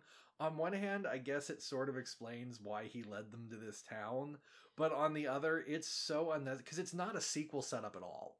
Like, it's, No. it's a setup for nothing. It's a very See- unnecessary kind of throwaway. I actually liked it because there was no sequel. It kind of I'm, no, I'm glad you- there was no sequel set up. Yes, Yes. but it was a weird moment because it seemed almost like like the way they the music cues for it are the we're setting up a sequel music cues, even though the plot leaves no room for that. I think that that was more of a more of a okay, we could leave this open for a sequel, but also if we don't, I think it was a perfectly good ending where it was like they were. I think they were trying to punctuate it with, "It's not over for them," haha. Uh, fair, fair. Whi- Which Um, I think was the thing. I think it was a dual But purpose. even, I think it is over for the main characters. I think I don't think he's gonna like hunt them down. I don't think that's implied. I think the implication is just sort of There's still a weird killer her, because yeah. so I like because he's not even he's not a like. There's no indication that he's involved with the killing. Well, so there is, if you actually think about it, because they actually mention like that people have been um, essentially going missing from the highways for such a long time, and he's kind of like the roadkill guy. You can imagine that he probably abducts them, brings them to the brothers. Maybe,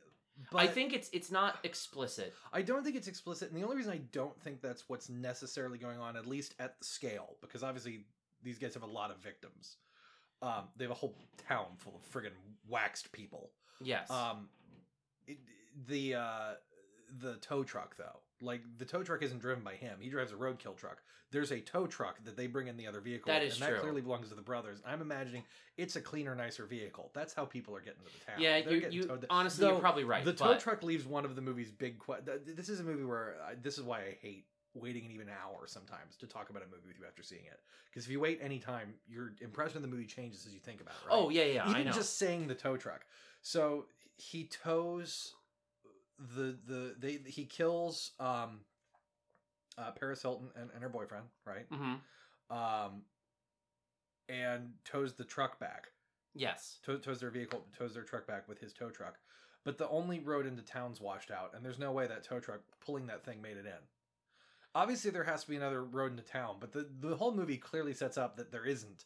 So that's one of those very, if you stop and think about it, you're like, hang on a minute, that's stupid. Yeah, no, that you're right. It is stupid, and I think honestly, it was more of a that whole part where they killed Paris Hilton and the boyfriend, because they're out in the middle of the woods, ostensibly kind of nearish to the campsite where they were. Although they said they were going to be away from where the But, the but body they have was. to be near the town. They were to nearer to the town. because they're near the sugar mill. Because she runs to it from the campsite, which is another weird moment that sh- her her boyfriend's dead.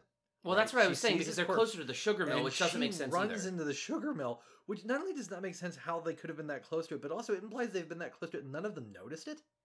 Yeah, I mean, you, you should have seen it from the campsite because she doesn't run for very long. There's no extended running sequence. She runs about 16 seconds and is in the sugar mill where all of the belongings of the other victims are. There's very the movie has flaws and gaps.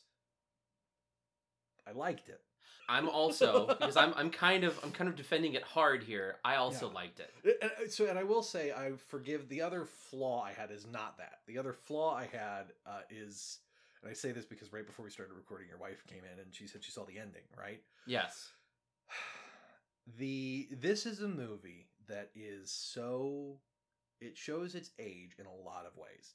And some of those are era specific right? This is a 2000s movie. Oh In- yes. in in the acting choices both the casting and the way some of the scenes are played out um it breaks out of a lot of the things 2000 slashers did I, and i appreciate that i think it actually is very unique and good in a lot of ways but it does have a lot of scenes and moments that are like every 2000 slasher had this moment uh, especially in the character build-ups Oh, and, yeah. and the way the teaming works I think this was But- specifically geared towards that sort of like One Tree Hill, Yes. Gilmore Girls Um, generation. and, well, and it, it, the biggest 2000 thing in it, and the way you could watch this movie not knowing when it's made and place it, is that was a period in time where every horror movie did this. It has two soundtracks. There is songs written for the movie, and there are songs from Mhm. the era that fit. And the fact that the movie is playing Interpol and My Chemical Romance and The Prodigy, like Yeah.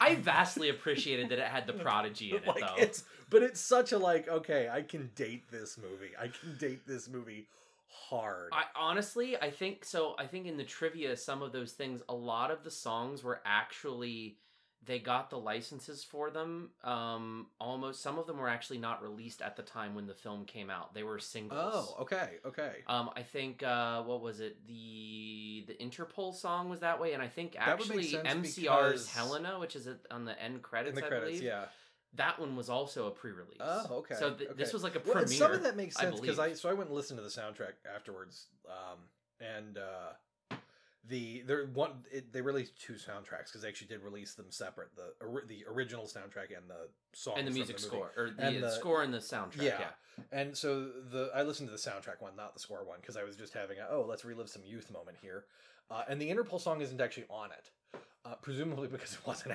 properly out yet, or maybe Interpol just didn't want it there. But even though it plays in the movie, it's not on it. Um, but no, the the era where it shows its age that I think it shows it poorly is the end.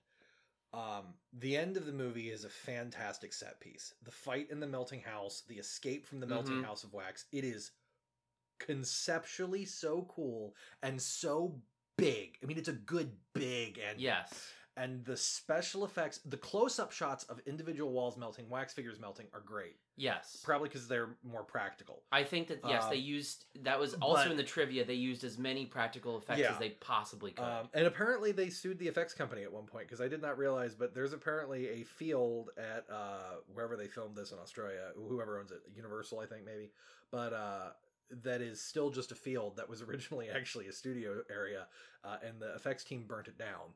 And, and, and got sued over it because they were basically like this was straight up because you guys weren't careful um, like storing timbers near open flames kind of not careful Yeah, yeah, yeah. but um but the, so the practical effect moments in the big ending sequence are great, and actually all the effects leading up to that are great. yeah, I think every practical effect in this Yeah. movie is has was Yeah.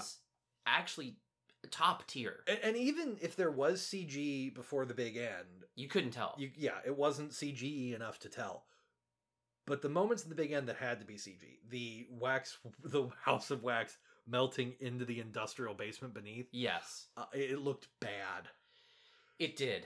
I, thankfully, and I think this is the this is the big thing that saved it for me. Everything else looked so good, and it was like you said, conceptually one of the coolest set piece endings that I had seen in a horror film in a long time. And Oh, yeah. honestly, I can't think of any ending set piece that might have been as cool as that one. It, it is it is easily one of the coolest horror movie endings I've ever seen, and it's just so. I I would not want to see the movie remade. I'd love to see someone just redo the special effects in that scene because it's also so grandiose. It's like so. I mean, yeah, lots of horror movies end with they burn the house with the killer in it down, right? But this is melting an entire museum into the subterranean tunnels underneath. This is the only other movie I can think of with scenes this big is Silent Hill. Like it's that Yeah. kind of enormous piece, and that's that's cool, especially in a slasher movie because Yeah, slasher Like, movies usually you yeah. have like a couple bedrooms, right because I, I guess in terms of big set pieces, Cloverfields are bigger, mm. for example. Yes. but in a disaster movie, every set piece is big.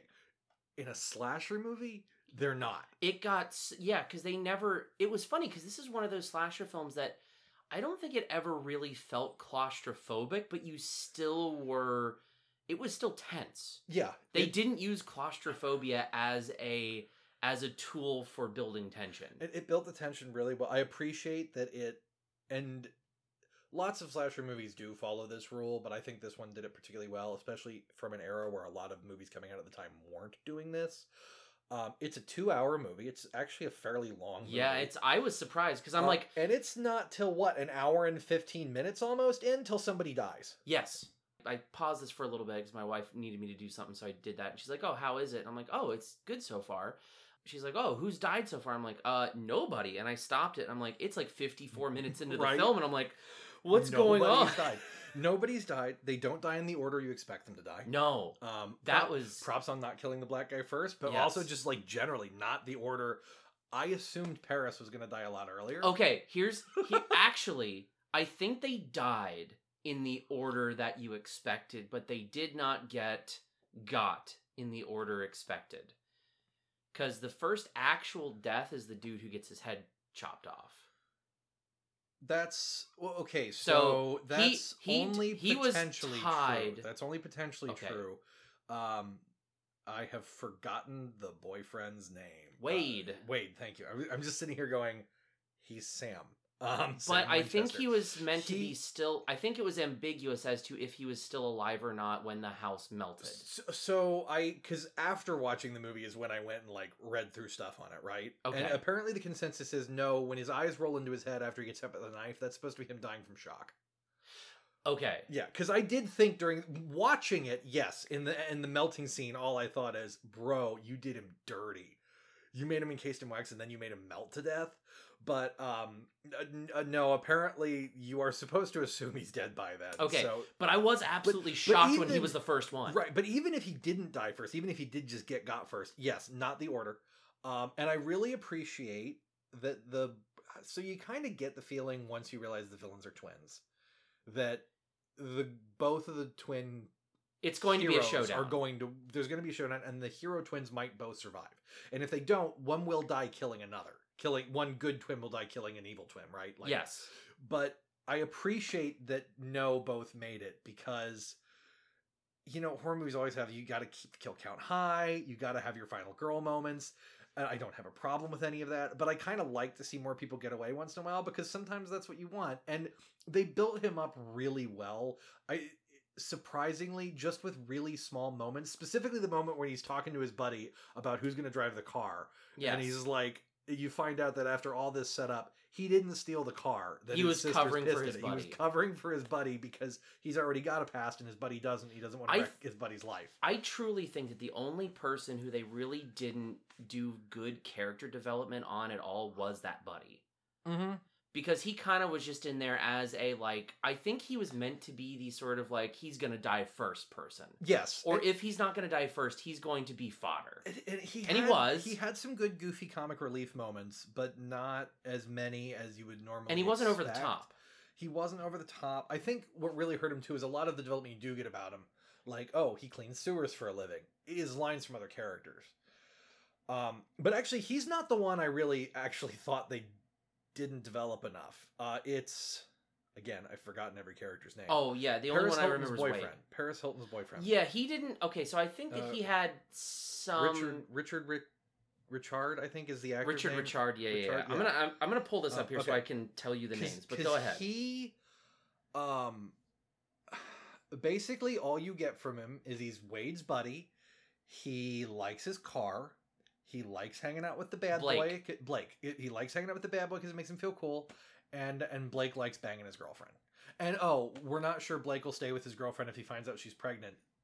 The girls think. But there's no real you never even get that hint of his character because that plot thread is killed almost hilariously. Like, oh, maybe Paris is going to tell Blake that she's pregnant, and now Blake's dead. Like, yeah, it's I- just such a you. The very little you get of him, especially in the ending moment when she's like, "I need to tell you something important," he runs out to turn the music back on. I get you had to set up his kill somehow, but it makes him last minute really douchey, which he doesn't really seem douchey the rest of the time. I think he that just he's- seems he's a he's sort of a baseline level like he's never the asshole of the film no one's ever really the, an asshole in this film i think everyone takes turns being a bit of an asshole yeah. at certain parts of the movie They, they act surprisingly for fodder characters like real people. like you know Yeah, and that was the thing i appreciated the most about this was you got a sense of what every character at least at a just a basic level was this guy because i think blake the thing was he was he's obsessed with football and i think there's a couple throwaway lines in there where i think that blake and nick who is the brother who is played by chad michael murray Yeah. were i think on the football team together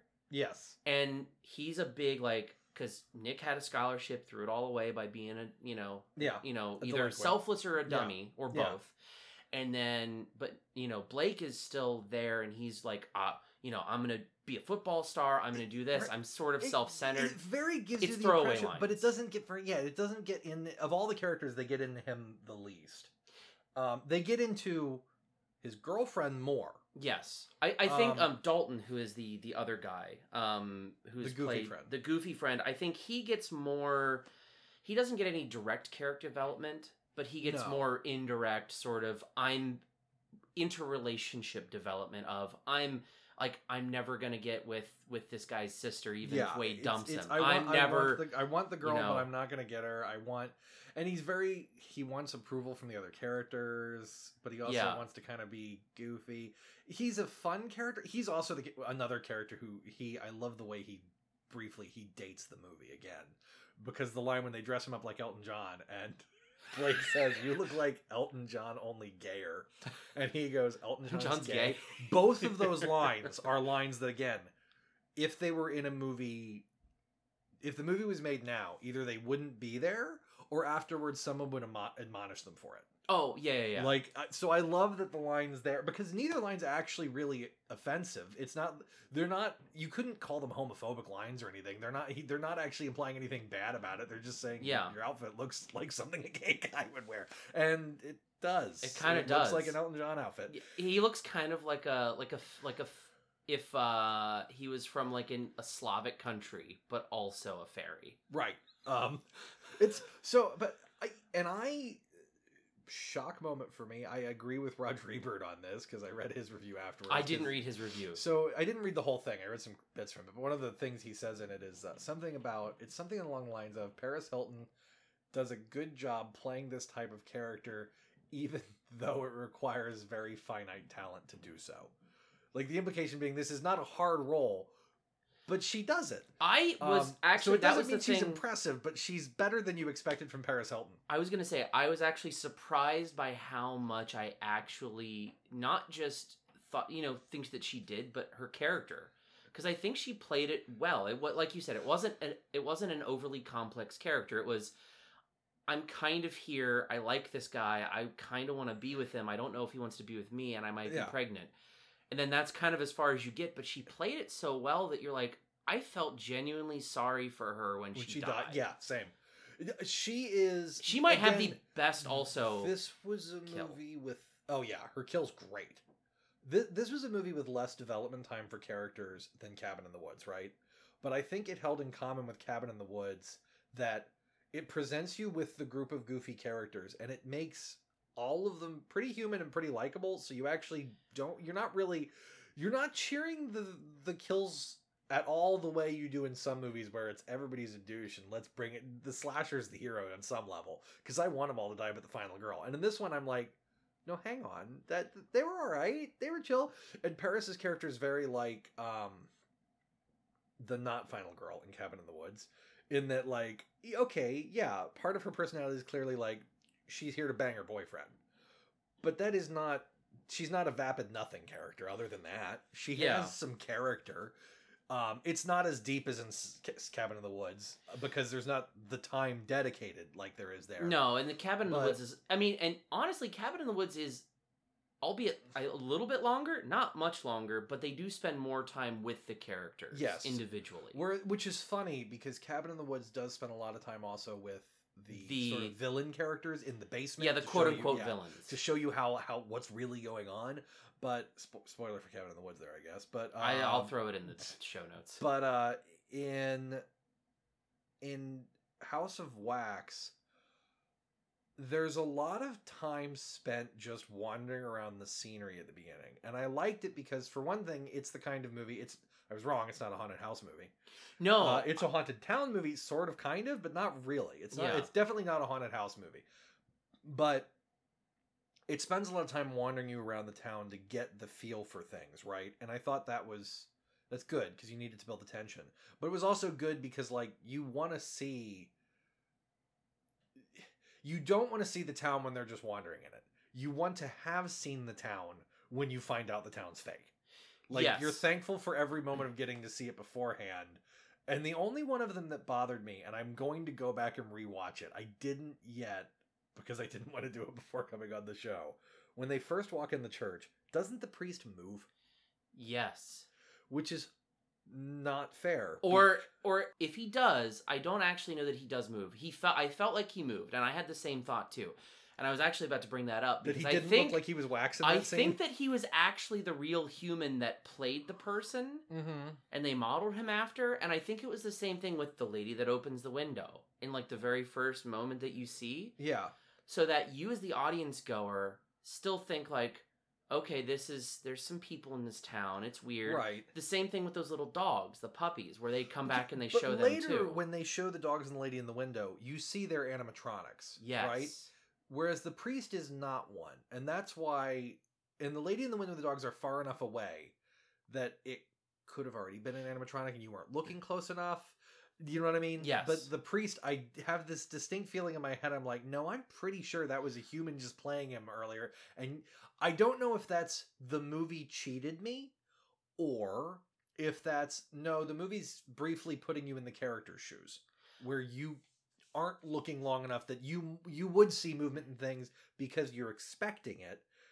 You know what I mean? Like if you in real life walked in on that, the priest might not move, but you might visualize him doing it because your head fills in things that aren't there like all the time not i'm not in like a weird creepy way but you know it's a normal thing when you're in a situation and you're scanning a room Yeah. your head fills in a lot of details you're not actually sensing because your your senses aren't as fast as your brain so your brain just fills shit in Yeah. um, so i don't know if that's the film the filmmakers cheating me or playing my brain's part by filling it in as it would be if i had been there with the characters I I like that sort of that sort of thing in films where they do do that where it, it does feel a little cheaty. I will admit when they do Right. that. But I for I really love it where they really play that meta game on Yeah. you as the audience goer and say, "No, that you thought that was real too. So did the characters. Haha, Right. we've revealed Um, it that it's not." But I am totally going to go rewatch through a lot of it because I want to see what I really want to know out of this, right? And I'm going to say retroactively, so after this episode's recorded, this will affect my rating all over again. um, will be how hard the movie Shyamalan me. Like Sixth Sense Shyamalan, where like if you go rewatch the Sixth Sense, especially not just after finishing it, but if you finish it and then like watch the commentary where Shyamalan's like, yeah, none of the ghosts. Every time there's a ghost in, There's in the a color scene, red. There's a color red. Yeah. and you go rewatch the movie and you're like, holy shit! Like, and there's all these signs. How'd I miss them? Um, because it's again as soon as the movie finished i went was it in my head or did it happen when they walk past the two chairs in the closet with the kid's name on them i think there's a third chair in the back of the closet So I do, yeah. In the very opening scene, there's a third child, but it's like very quick. right so it's and then like- there's a there's a third. I because I looked at that when they said there's a third chair. There is. okay because that's yeah so i want to go relook and go how much of this was cheating me which sometimes like i said to a degree you can cheat me somewhat and it's okay um if you're doing it to get the the message of the art across right? But if you cheat me too much it's your being your then your twist is lazy. It's not a real twist. Yeah. so i want to go back and see how much of this was set up so i should have picked up on it and i didn't because every moment where they gave me an indication that i missed is a point in their favor I think in the um in the scene where she's going through the photos where she finally finds that they were conjoined twins. yes I think there's a photo with a third child as That's well. those. Yeah, that's one of that's another Yeah. scene I want to check because I don't that one. I'm like I thought I saw a third chair in the closet because I- but I don't think I saw a third child in the photos. So I need to go check because if there's a third child in even one, then I'm gonna be like you fuckers. So I I might be gaslighting myself into this, but I kind of figured out the plot. yeah, right. I know.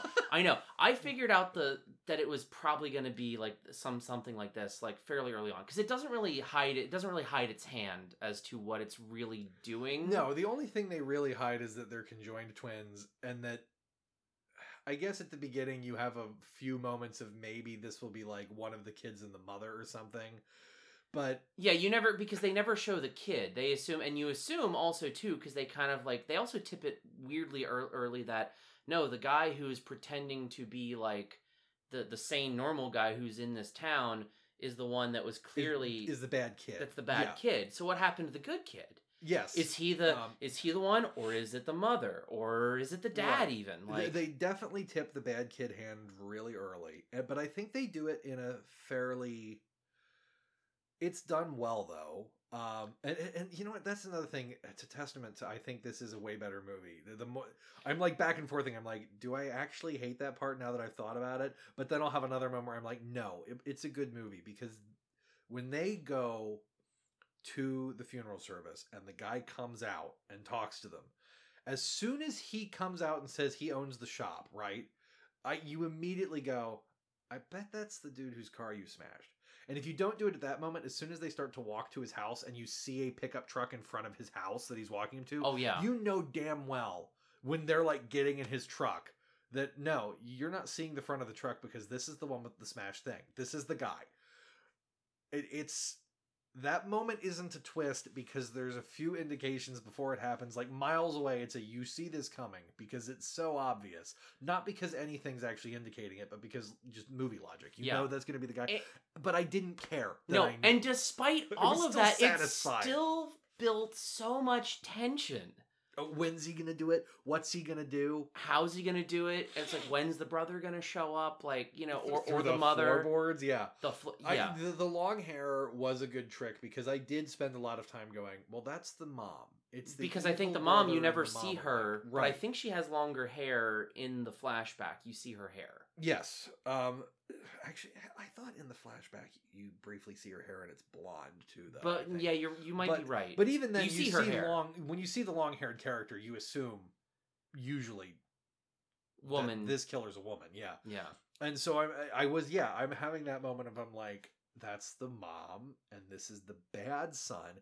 Because then I did have, uh, you know, I kept having these thoughts where like, okay, that could be the good son, but that could also be the mom, and maybe the good son's gonna be like show up later. Maybe he's dead. Maybe he's gonna be like the Deus Ex Machina. You know, like there were opportunities for other things to happen. None of them were strong enough. This wasn't a twisty enough movie for any of them to be like, ooh, I really don't know. But No. it was enough that I'm like, yeah, that could happen. I'm not certain where they're going to move next. No, and, and Um, the, thing was too is that they really unraveled the actual story of what happened in such a good way that they didn't like ham fist it in one big scene where they're like, "Here's the big reveal of the whole entire plot." It was Right. just you got this, and then you got this, and then you got this, and then you got this, and Right. it was just enough to keep you engaged in the actual story of what happened here Yes. that it was that it never really truly revealed everything until you know basically the final set piece Right. right Wh- which was Um, it very masterful i feel v- so on that aspect, it was so well done, and yeah, I did. I really liked the way it handled a lot of that. I like the way that even when they gave exposition, like they're walking up to the house and the guy tells the family's whole story, right? And yet he still leaves out enough that there's things for this movie to build on. He didn't yeah Just- he because he literally did t- tell them the whole thing Yeah. Um. uh, but he left out huge gaps, and that works because then the movie Not has like- time to fill these gaps. you know that the Um, that the that the father was you know basically not disbarred but um basically run out of like New the, York, well, he lost his license. he lost his license Yeah. because he was doing experimental surgeries maybe not just on his own kids but other kids right, and And- probably killed a bunch before and his- that's a fun moment because the way the movie has played up until that point when he tells that story is it does briefly open the is this going to be a mutant killer movie which it Yes. sort of kind of is but not in that sense not in the the father did crazy medical experiments and turned people into monsters it's just yeah no the one of the kids has a messed up face because conjoined twins I was thinking, Um, like, did he create like some sort of wax monster? Is this gonna turn into like a like monster that's what I was waiting for. Yeah, it's for like no one of these is like it's a, a horrible simulacrum of wax and person wandering around. Um, which again, sort of. You- you had a I person mean- with a wax face You- who you was a killer. You almost got bits of that where he's starting to like he takes the spoon and he heats it up and he starts Fixing putting his his face, and you face, think like you're still not sure at that point. Right. Um, now eventually you get a good enough look to realize no, that's something he's wearing over his face, which is also another uh, one of the few bad moments is during the big end scene where they rip the the wax face he wears to to cover his deformities off. And uh, when he's moving too fast, the deformities are clearly partially CG and not all practical. Yeah. And they should have just even if it wouldn't have fit right, because I get an indented face is much harder to CG, right? I mean, much harder to practical effect. You basically practical effect facial damage is usually outwards if there's an actor still moving in it, because you can't inwards Yeah. a person's real face. You should have just outwards did it anyway. It doesn't matter that it wouldn't have fit. Like, Yeah. um, but I did appreciate that both brothers are played by the same actor. I think he plays them differently enough that it works. I thought he was a really good villain. he felt simultaneously both of them. It felt a lot like this was somewhere between like you got a sense of that this was like this could be like um you know like Scream but at other points it was kind of like, no, this guy is like all. He's also Jason Right, Voorhees. right. Like, Um, so I, I and I looked him up after and was disappointed to find that he has been in very little else, and I haven't seen I don't think any of it, which is funny to me because every time like the movie got a close up on his face, I had that moment. he looks um, familiar. Right. You the mo- Do you remember Pauly Shore is dead? Yes. Okay, which was almost entirely a bad movie. But the scene in it where my the two scenes early in the movie when someone goes, "Aren't you that guy from all those movies?" and the person they're talking to goes, "No, no, you're thinking of Michael Madsen." And later, when Michael Madsen walks out of a building and someone goes, "You're that guy from all those movies," he goes, "Yeah, I'm Michael Madsen." Right? That's how I felt about this guy. I'm like, I have seen you be the creepy bad guy in something else. I have to have you have that face. And then when he wasn't, I was like, oh well. now I disappointed, but not that I was wrong. I'm disappointed that you aren't in more things. You played a pretty darn good villain. Yeah, he's like, and a fairly unique villain, really. Yeah. Because too rational to be pure crazy stalker or, or slasher, but also not super rational villain rational, right? Yes. Like, um, and, and that's actually one of the things I think that really again sold me. It's a, it's a like movie. I'm I'm just dropping that hand before we get to the ratings even. Um, the very early part of the movie does set it up like, and especially again when the guy talks about the father doing medical things and the whole way the beginning leads up, it gives you the impression that this might be a redneck horror movie. Yes. It is not. it, it does give you the impression that it could be at any point in time go many different ways because it could be like you said when you have the when you have you know uh, roadkill collector dude who turns out to be the brother later on in the film it you, you're right it, it could go redneck horror because i'm like waiting like when are they going to go to a house of wax and you're just like out in the woods for Oh, yeah. almost an hour Yeah. before you even really get to the town. Well, it- not quite an hour. It's like 45 minutes and then you get to the town. But Yeah. it's still a significant chunk. You think, man, this is going to be, like you said, a redneck horror. And then you get to the town and you think, okay, this is going to be clearly a haunted house film. And then it just shifts tonally again. Because you get all those moments where you think it's going to be one thing, the overall movie itself, but Yes. it never really it never really settles on one thing i think at any point because at the beginning you could think redneck horror middle section haunted house Yeah. but instead of haunted house like you said haunted town and then at the end it shifts into almost slasher body horror well it is a slasher but almost body horror Oh, yeah, to some extent. Yeah. Uh, well, Um, and honestly, Wade's kill is entirely a body horror. Oh yes. moment. Anytime you see the and I think that was one of the things that I may have hyped myself up a little bit for, which I'm disappointed but I'm not in, right? I wanted, like we said in the first half, I wanted to see a lot more stuff with like misdirection in this house of wax, right? Where it's like you have people who think that, you know, we see the killer, but he doesn't move and doesn't kill anybody. it There's only actually two scenes of is the wax figure a person, and one is when Goofy guy is checking on what is trying to take the wax off Wax Wade, Yeah. and there's right in front of him is one of the killers, and he doesn't notice it, right? Yeah. And then the other one is actually backwards because it's good character, our final girl, Yes. is hiding among the wax figures. and it's that that scene was one of my like the most tense in in the whole movie. And i loved it because you're right it was the reverse like the you know the final girl's going through this theater. It's the only way she can get out. But like there's a bunch of people here. Oh no which one's the killer?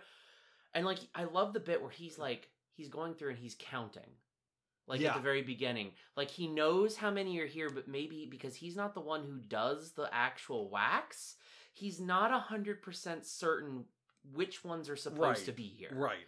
which was a phenomenal sort of like moment of like you get a good sense of what each of the brothers do Yes. I, I th- it is just the little things like that that this movie did were just so good which is again i think i really want to rewatch this film Yeah, I'd rewatch it. And you know what? It's funny because you, that's why you want to rewatch it. Is just to pick up on the little things again. Because realistically, is it like this is classic horror that I will want to rewatch a lot? No, it's not that good. But it's really solid and has little things you want to watch it again to notice. yes It's it's not oh you'll want to watch this 600 times. It's iconic. It's no you'll but you'll come back because you missed something and you know you missed something and you want Yeah. to catch it this time. exactly Um, and even just some throwaway moments, like when he's breaking into the sh- the guns and ammo store to steal the crossbow. Yes. And there's the sign in the back of the store that says "See the famous town of wax." Like the the, the brief little uh huh uh huh yeah. See, there's been setup stuff here. Mhm, It- yeah. It's not. That's what that that moment could entirely be like. Oh, you should have seen this sign forever ago if it was supposed to be leading you towards the twist. But it's not. It's supposed to just. It's just showing you that this is a developed world and this has been going on for a bit. Like this is not. You know. Um. The the only I think moment in it that really made me scratch my head, properly speaking, was the sequence at the end with the sheriff. Who the way he talks to them, you keep getting this feeling of like uh, between the music cues and just the way he does the acting of like is are we supposed to be thinking the sheriff was in on it? No, we're not. no. But then why is the sheriff just like everything about his delivery is weird? I think he's the he's the authority figure that the gang turns the villains into at, the, end, of Scooby Doo. right?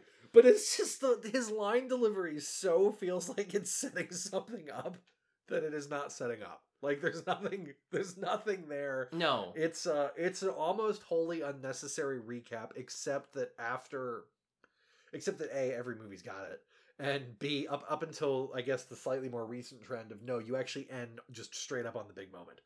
Um, I think exemplified probably best by minor spoiler.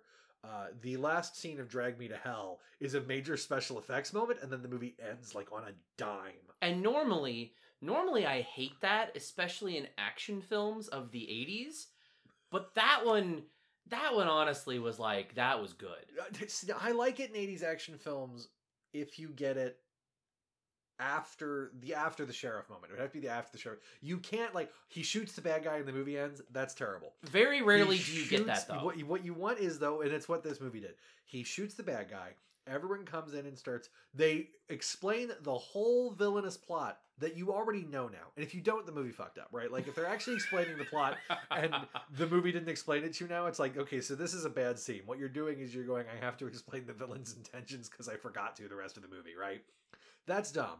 But th- this movie doesn't do that either. House of Wax does not do that. It's you had a big, huge, tense moment.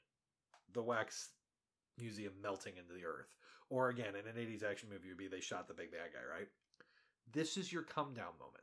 This character's coming out and telling you everything you saw, even though you know you you know it, you just saw it. Yeah. Because it's your moment to breathe before the credits roll. After that, yes, then you can do a zinger. You can have like somebody sit back up and then the hero takes him down again. Or in the case of this one, they ride away and her her her roadkill guy's a brother. Except again, the only reason the roadkill guy's a brother thing bothered me is because it is entirely up. There's no real punch to it, and there's no setup. I think it's meant to scare. It's sort of- It's, just a thumb its nose at you. I think a lot of it was to maybe scare you as the audience goer too, where it's just like, oh, there's just a random ass redneck out in the middle of the woods who potentially just kills people with his brothers. Uh, and now his brothers are gone, so he's gonna be But out he's for not the one revenge or something. talent, so he's not. No, no, No, he's And not. the little grin he See, gives that's is not the I'm gonna get revenge revenge grin. It's the. It's, I'm still here. It's just yeah. It's just the you know. All right. You know what I think that grin is? I think I don't even think the grin's aimed at both of them. It's just aimed at her. It's the it's the this is what you get for treating me like a creep. Mm-hmm. Because she treats him like shit at the beginning. It's this Oh, is she what does. you get. Though I guess sort of kind of yes, they're not the asshole actually for being worried about him because he was leading them. To In the end, they were right. Yeah. I So- again, I think his grin is actually. It would have been more apropos if he grinned at the camera. It was a shit-eating grin. It yeah, he should have. Actually, They should have broken the reason fourth was wall in that moment. You know the reason he was there. It's because this movie had already potentially killed the pregnant woman, even though we don't know for sure if she was Yes. pregnant, right? Uh, it has to make up for that. It can't let you think the dog died. So it had to have him there to pet the dog to let you know, look, at least we didn't kill the dog. Who is a really the dog is the weirdest part of the movie. Yeah. Well, also, that was the part where I'm like, wait, the dog's gonna actually come into play when they're hiding in the house, and the dog clearly comes in. The dog never comes into play at all. Except for the first time you see him when it's kind of He's a, a lit- jump scare. He's a jump scare. And not even a very scary jump scare. You because you Um, knew it was gonna happen. You knew it was gonna happen. Not to mention that that the dog jump scares in the trailer. I think also the dog being there and being the same breed as the animatronic puppies was meant to lend credence to them being real. Okay, yeah, I could see that. I could see that. I, I think that is that the was implication that those puppies are also real puppies underneath? By the way, that's. Uh, I also I- had a few moments of like, how many of the wax figures are people underneath, and how many aren't? Because I don't think all of them were, but I can't tell. But that's again just another strength to it is that I'm like, how much of this is Well, if you look too, well, because the entire thing is made of wax, Yeah. other than like the structural beams and stuff. And the like if you go well in the windows, if you go into the you know like where they're chasing them through the hallways and the bottoms, the whole hallway is a macabre. It's an H.R. Giger. Oh yeah, all, sort like, of all like the walls are faces and body parts. yeah, and it would not have wax. yeah, it would not have looked out of place in like Aliens right. or But- Alien. I couldn't. That's another moment that I don't like to think about too hard. It's a great set piece. It's super creepy. Am I supposed to assume that there's corpses in those walls? I would think, but but if there are, that doesn't fit what they're doing with the rest of the town. Like that doesn't fit setting up a fake town of perfect looking wax people. So, but I again, I can sit here and nitpick it, but why? No, there's no reason. It was it's it's not it's a great movie because it's not a deep enough movie. It's it's not deep enough for you to nitpick. If you're nitpicking it, you're missing out on the fact that this isn't that deep and stop fucking with it. Don't be an asshole. This isn't No. high art. This is this is a, a horror movie and it's a slasher horror movie on top of it, right? And it's a remake of a B movie.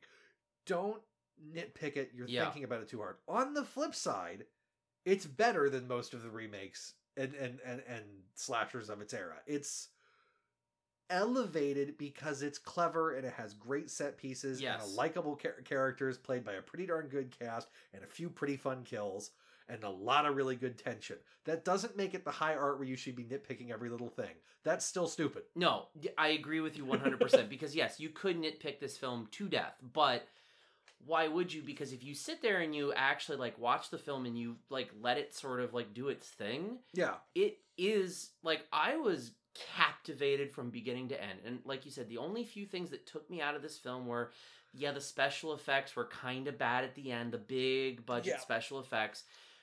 But it didn't matter because the set piece was so cool and all the practical like where they're Right. literally slopping through the melting wax. It was just so good.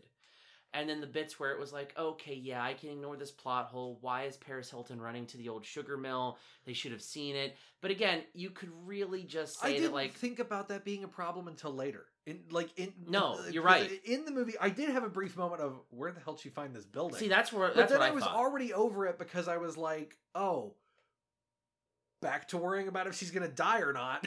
Yeah. like, and, and that was the thing. Like, I, I think, and also the other people, because I know that she, you know, like how they give out the Razzies every year. yeah. Like, oh, she, yeah, she got a Razzie. For it. She got, I think, three Razzies for it. It. Oh, that- wow. Uh, which and then a lot of people. One of the things that I heard on heard like, not recently, but a long time ago. You know, like in the late two thousands. You know, stuff like that, where you were actually you know hearing a lot of people talk about this, where they were um, saying stuff like, "Oh yeah, Paris Hilton. That was the be- the best part about her is when she died in House of Wax." I'm like. Are you guys like? Did you watch the same movie as me? Because like, well, you know, she made that a thing partially though because did she? people were angry she was cast in it, right? And I, I reread this after watching it, but I re- actually remember some of this from the time because I remember these posters. Um, people were angry she was in it, um, like horror movie fans, quote unquote, because Yeah. they didn't want Paris in the movie. They thought this was just going to be a thing to like, like the star putting out their own album. This was about you know she, she was throwing This was money Paris promoting her herself, or career, yeah, yeah, yeah. and so the producers released posters and stuff where the campaign slogan was "See Paris Die," and Paris sold shirts herself that said "See Paris." You know, now that you're saying that, I actually do remember that. Y- yeah. So I'm like, there is some degree of like they just rolled with it, you know. Yeah, yeah, But, yeah. but but in the actual practice in the movie, you don't want to see Paris die. Paris's character isn't the character you want to see die. She's the, the biggest flaw her character has is she has Paris Hilton's face, right? And which has two issues. One, it's too recognizable. Which, to be fair, so Sam Winchester.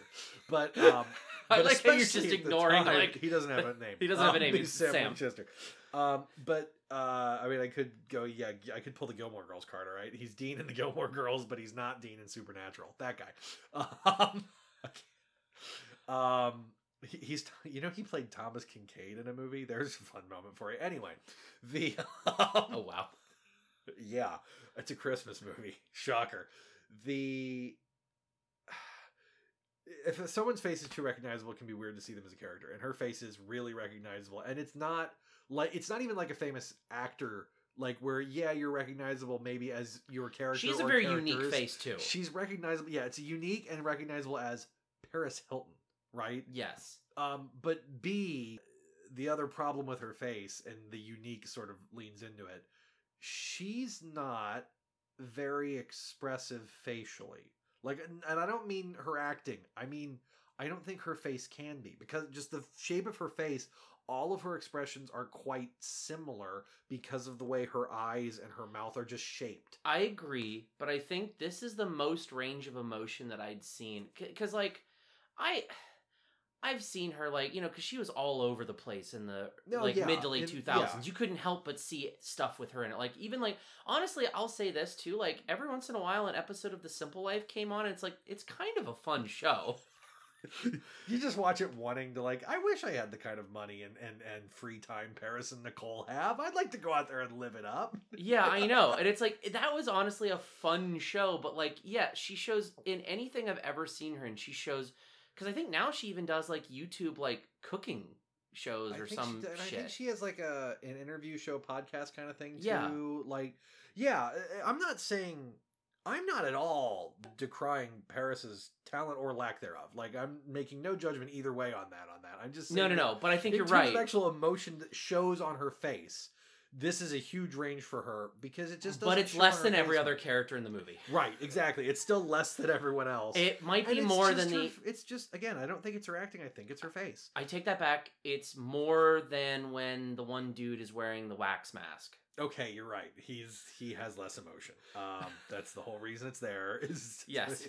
Um, but yeah, because yeah, other than him, but it, like I said, it's her because her body language and like tone and stuff are fine. Yeah. it's just her her face isn't. Um, and and it's not as bad like right before she dies when they get the close up on her face in the car and she's getting all weepy and stuff. It's like okay, they're like that. It comes through in those moments. It's just in like running scared versus being horny moments are a little too. She definitely had like strong like if she really like kept at this at that like she could have I think she could have legitimately been like a good scream queen. yeah. Like in B movies, she she's the one who always gets killed. Sometimes she's the final girl to twist, you know, to yeah, make to it twist but you up. To twist Sometimes you up. she's actually the villain. I think she could have had with just seeing this performance. I think she could have had that career. And I think she'd have been good at it and I would have enjoyed it. Going back to the first Yes. half where we talk about actors and Oh, actresses who who, are- are, horror actors, I think she could have done it. She could she could have done it. I think you're right. Um, but I don't think it's where she probably No, wanted to go. no, no, no. Uh, and, and, and honestly, that's again the, an- one of the few like flaw scenes in the movie. Her strip tease, because only because that scene feels like, oh, you had to throw this in because people are expecting to see Paris Hilton in her undies, at least. Yes. And honestly, I'm not even gonna fault fault the movie for going. We're gonna give you a little titillation. We're gonna show you Paris Hilton in her underpants. You paid you paid for the movie with her name on the poster. You're getting it. I'm actually not gonna fault it. She doesn't pull her tatas out. Which, yeah, you might go. Of course not. She's Paris Hilton, right? But on the flip side, in a lot of horror movies, they Mhm. do pull them out. And this was post her sex tape being widely available. Like you can't go like Paris was worried the world's gonna see her boobs. The movie just went, nah, we- we don't need to show your tits. Like, Yeah. we, we don't. We're not. That's not what we need here. All right, calm down. Um, I honestly I felt like it was a very it was it was a tastefully tasteful restrained striptease. Here's Paris and Red Lacy and Red Lacy. What other underthings movie- I that was gonna aren't s- even that like? what what Yeah. other, what other movies can you say have a tastefully restrained striptease? I get well, oh no, Death Proof.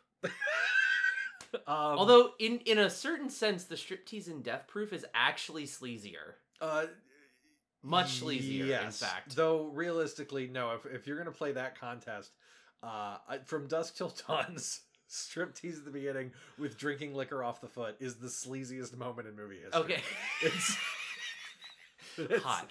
it's perfection. Um, it's it's great. Um, no, but- I I think this movie hit everything because what I mentioned as a joke in the first half that I wanted this to be an episode of Scooby Doo, but where everyone like ha- like they die and Oh, it turns yeah. into a real thing. I think that's actually what this was. This had strong Scooby Doo vibes it of even has a dog.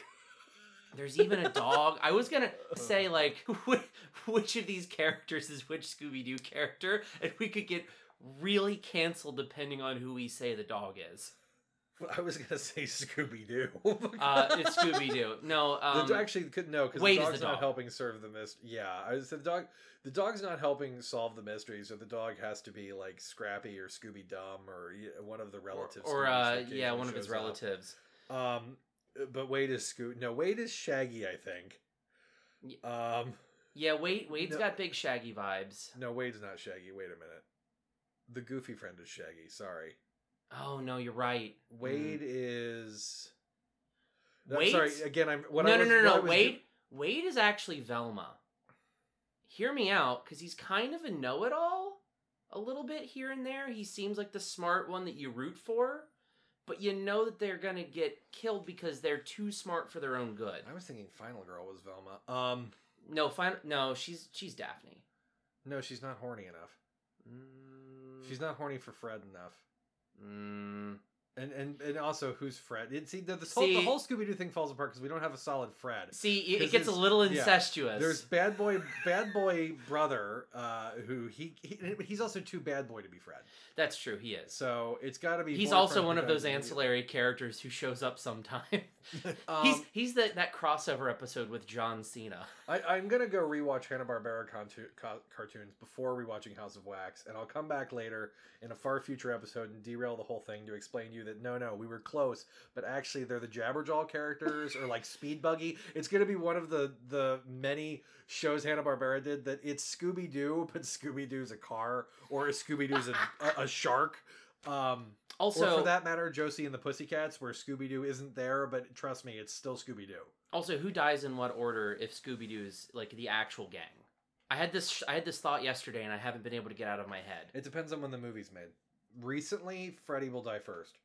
Um, like if, if it's a recent movie, they'll kill Freddy Yes. first. Um, and it'll be ostensibly as we're turning things on their head, but it's not. And I want to say for the record, everyone who thinks they're clever by they kill the macho manly guy first, uh, since Feast, that hasn't been clever. Hmm. You'll never do it as well as Feast did.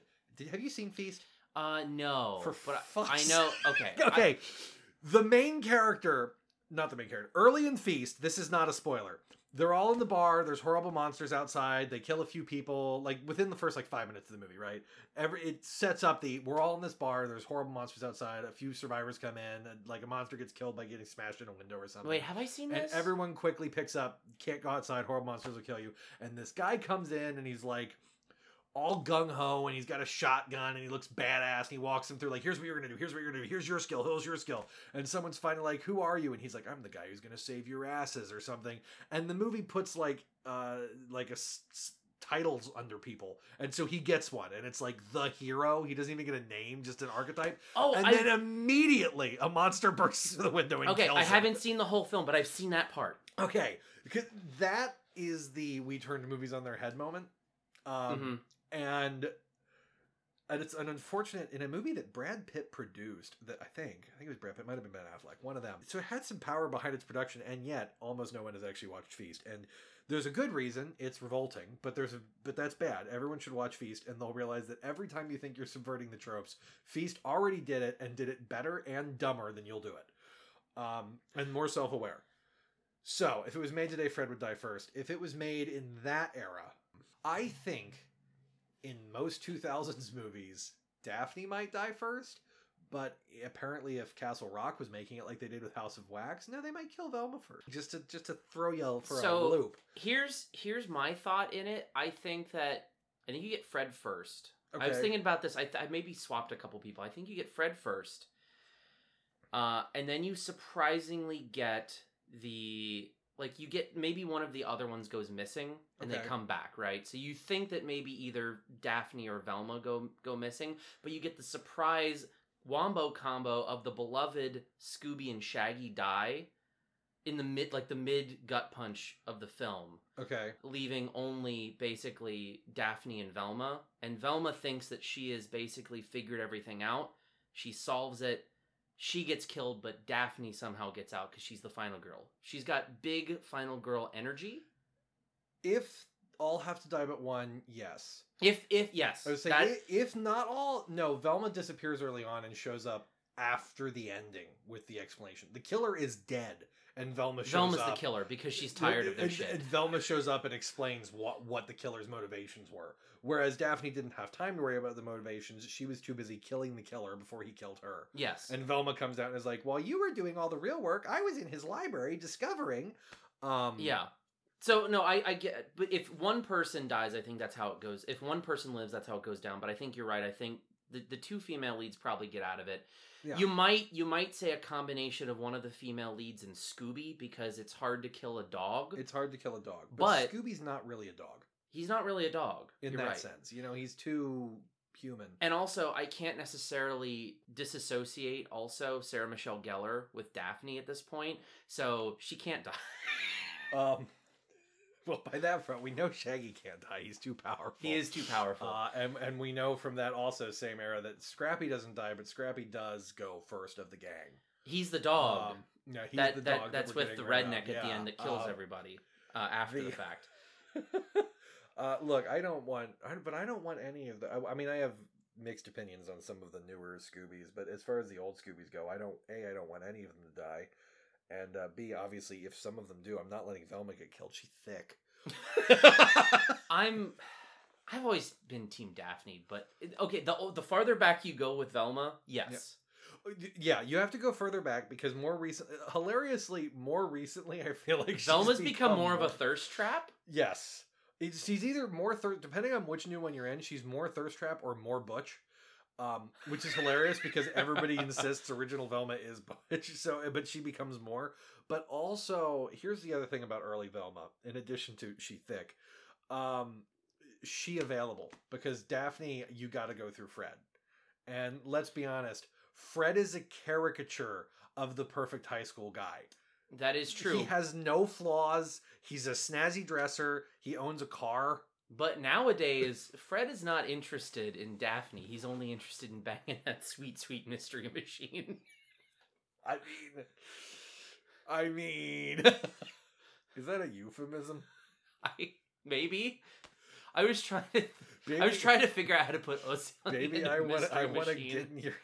I want to get in your mystery machine. Uh, the mystery machine. That's no. That sounds. That sounds bad. That's an item at a Chinese restaurant, like a like on a buffet. You're not wrong. Oh, you like the mystery masushi? No, I'm sorry, I'm getting your whole show canceled. No, you're accent. fine. The mystery masushi. What is it? It is things we did not sell from buffet yesterday. Served over fly He's. Scooby-Doo. Scooby Doo. Scooby snacks. You eat, you like. Um, Um, and, and that's how. This has uh, been all downhill. that's a wrong show. Wrong show. Um. Anyway, uh, Scooby and the gang aside, uh, we, again, we know what order they die in. They die in the order they died in the House of Wax. We just haven't decided who's who. Who's who? Um, I am shocked by how much I like this. I extremely surprised. Yeah. I wouldn't go so far as to say this is pantheon level horror for me, no, but, but, this is one that I will revisit probably a few times at least, if not Yeah. at least once. And I think that this deserves a lot more praise than it gets yes, yeah. from from the horror community in general and just mainstream audiences. Especially because there are other movies from the era that are fondly might not be the right word often remembered right that are worse like i know way more people who have more recently stumbled upon going through old movies i'm gonna go watch some old 2000s horrors i never watched and they end up watching like urban legends right and that's fine and dandy i, di- I didn't hate urban legends but this is so much better Oh, yeah. like, Um, man, Anyway, I, I guess we'll rate this to wrap this up because we've been going on for a while. But uh, I do want to see. Um, is there anything You're you the would? one who Scooby Dussied us on it. Yeah, I know. I I did go that route. But again, it was just one of those like intrusive thoughts that I just had to get out and now everyone's going to be thinking about it. In the Scooby Doo universe, if they were in a horror film, which one of them dies first and which one of them dies last, only one survives. I just want if any of you out there have an opinion, go to MWNS podcast on Twitter and answer woo spooky. Have a happy Halloween. You're doing a lot of hand motions for an audio format. I know. I do it all. I do it with. I mostly. I only do it when you're on the podcast because it's been. I've been. I do this for our other show, All Downhill, where I have over time, and I do this sub- subconsciously when I podcast with Patrick specifically. I don't do it with anyone else. Where I literally just use hand gestures to annoy him because we're it's an audio only format. It's like we're podcasting with an Italian. Yay! There's a lot of visual gags you guys aren't getting. Uh, so, what are you double featuring this with, if anything? Mm, good question. Uh, I mean, it, is it a cheat to just go well the original House of Wax? No, Um, honestly, it's not. I mean, they're two completely different films. Yeah, I like that would be one I would consider. Yeah, I do. I, I might do that just because it's easy. If I didn't do that, I'm not sure exactly which one I would pick. Uh, but I would either pick like a haunted house movie that's a little more predictable, or potentially just a slasher, maybe even a redneck small town theme slasher that is more predictable, because that will just emphasize how much it. Not that House of Wax was unpredictable, but how much it differs from the normal formula in the like again oh it's not a town of crazy rednecks who are all in on it kind Yeah. of thing you know so i might pick one Because you get that is- vibe that it could be yes for a while. so i might pick one even when the sheriff shows up in the end like i said the audio cues from the sheriff shows up in the end give you the brief impression that like he's got to have been in on it right and then you realize from his dialogue no no, no one's been in this town Yeah, for like is- 10 yeah. years. so um i might pair it with one where it is more traditional in that sense I think I agree. I think I would go the the definitely like a solidly redneck horror route. Yeah. To to basically counterpoint where this goes. right right yeah i think that would be the, the, the best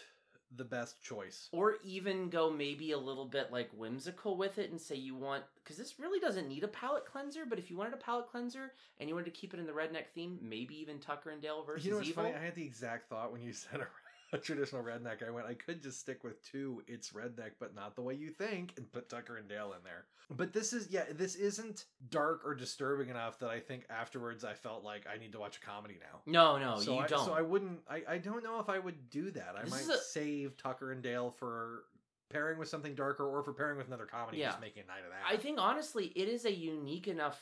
I think it's super unique in that it has all of the things you want in a slasher, but it really doesn't feel as dark as almost any other slasher that you can really Yeah. compare it to. It's it's light, and yet you have people's fingers getting cut off. You have people's you have you have a better Achilles tendon moment than in Hostel. Yes, it's it's uh and and again, it very it's that perfect perfect balance kind of thing where the moments are horrifying but not enough that like there's this there's no like I wouldn't preface this before recommending it. It's No. not like, you know, some movies where I'm like hang on there's to be a few moments that they're to make you real squeamish. Yeah, this moment ha- movie has moments that could, but none of them are. They're graphic enough to be scary, but not graphic enough that I'd be like, "Yeah, don't watch it. You, you won't be able to handle this." No, no, Um, one hundred percent not. Um, because again, um, my my wife, because she walked in right before we started recording, and she's and you asked her like if she watched it. She's like, no, I watched the end. She's like, it's great. She like literally watched the last like maybe fifteen minutes of this film where they were basically chasing them into the wax museum and the fire started. Yeah. and that whole scene, she watched that, and it's like. She was fine with it. she Yeah, doesn't there like you go. Yeah. gore. Well, there wasn't really gore at the end. It was mostly just a Wax. wax, and a few stabbings. Yeah, yeah. Well, no, there's the baseball, the baseball bat. oh no, that's right. She did watch that. Where she, actually probably the most brutal moment in the movie. I, you know what? You might be right. And there's this is a movie where again, there's a there's an Achilles tendon cut. There's a fingertip cut off. There's even a decapitation. All off screen, but only slightly. Only very well. You see the head roll and it moves. Yeah, you see the head but- roll, you see the tendon after it's been cut, and you see the scissors going for it, but you don't see the cut. Um, and you don't the finger chop. You see the immediate after and the immediate before. You see the blades go around the finger. You see her pull the hand and it's bleeding, and you see him pick up the severed finger, but you don't see the go through moment, right? Yeah. like they all have the right pullaways, except the baseball bat beat down, Which is they show the whole thing. Yeah, it, it, they the only times they pull away are to show how strong her swing is, and that is not cutting anything out of that because she goes ham on his head. she really does. And then his face matches his brother's face. It's it is Poetic. such a satisfying kill. Like it's it's I do love that actually that's why I'm gonna end up rating this even higher than I should. And and I think that's why one of the things that left me with such positive thoughts. At some point we started the trend of the killer gets away, right? I realize that's an it's an old thing. Like Halloween the killer gets away, and that's from what that's you know, forever ago, right? Mhm. But recently slashers have always had a killer gets away trend, but recently it's like all horror movies seem to. It's like, oh, there's Yeah. always the final scare, there's always the killer gets away. And very often there's also not even a final girl. It's always all of the good characters die, right?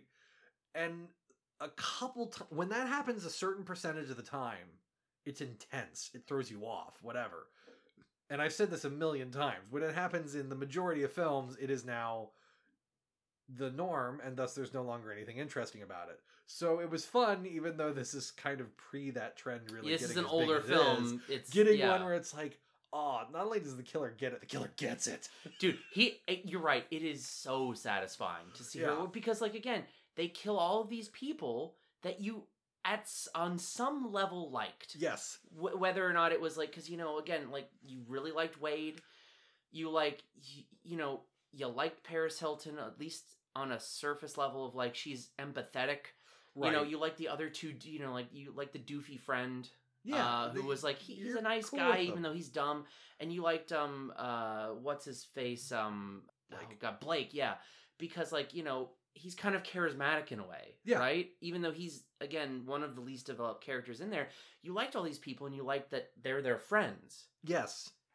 And so and it felt so good to see her wailing on it especially because it's also right it's not just a great wailing beatdown it's that there's no villain coming back from this moment beatdown because even 'Cause though if you push them off a building or whatever right Yeah. you can always make up some the awning they landed on you push them into anything where they where the where the villain falls away which is normally what happens. But no his body yeah sure eventually his body gets swallowed up in the hot wax and yes he just got pushed into the hot wax. It would be satisfying but it would be one of those uh, you could come up with an excuse for how he survived this in some ridiculous way but not what she does. She just beats his face to a pulp. Yeah. he dead. Well and you already had the moment where he comes back because they shot him through the chest with an arrow. Yes, which survivable, but unlikely. If it hit just right Yeah, and missed depending on where all of the arteries and the heart When he cuts it out, you do have a moment of looking at the tip of that crossbow bolt and going, "You are not fine. You are you are not this fine like that." Yeah, I think he knows he's going to die at that point, and he just want he's just driven by pure rage at that point, and and like not even rage, but just like pure like I'm gonna get these. I don't know. Only meddling because when his brother comes home, he takes the time to be annoyed at him for going out without him. Like there is definitely a brief like, dude, are you really just like okay? Because you're intense. I Uh, think that's why he was such a good villain because he was again he felt like he was a supernatural killer while still having a very final ending. Yes, like it, it- there's no the movie at no point gives you the impression, yeah, he's more than human. It's just he feels like it sometimes. Yeah, he has moments of like, bruh is he's more than human in the way an action, an action movie hero is. Yeah, but not in the way he's not a Michael Myers or a Freddy Krueger. He bleeds. He can die. It's Yeah. just he happens to be able to take more He's a bullets. predator. Yeah, he takes more If he bullets. bleeds, we can kill it. But he takes more bullets than you or I do first, but not more hits to the face with a baseball bat. I feel like that No. is about the exact number it would have taken anybody. And it's ugh, it is So good.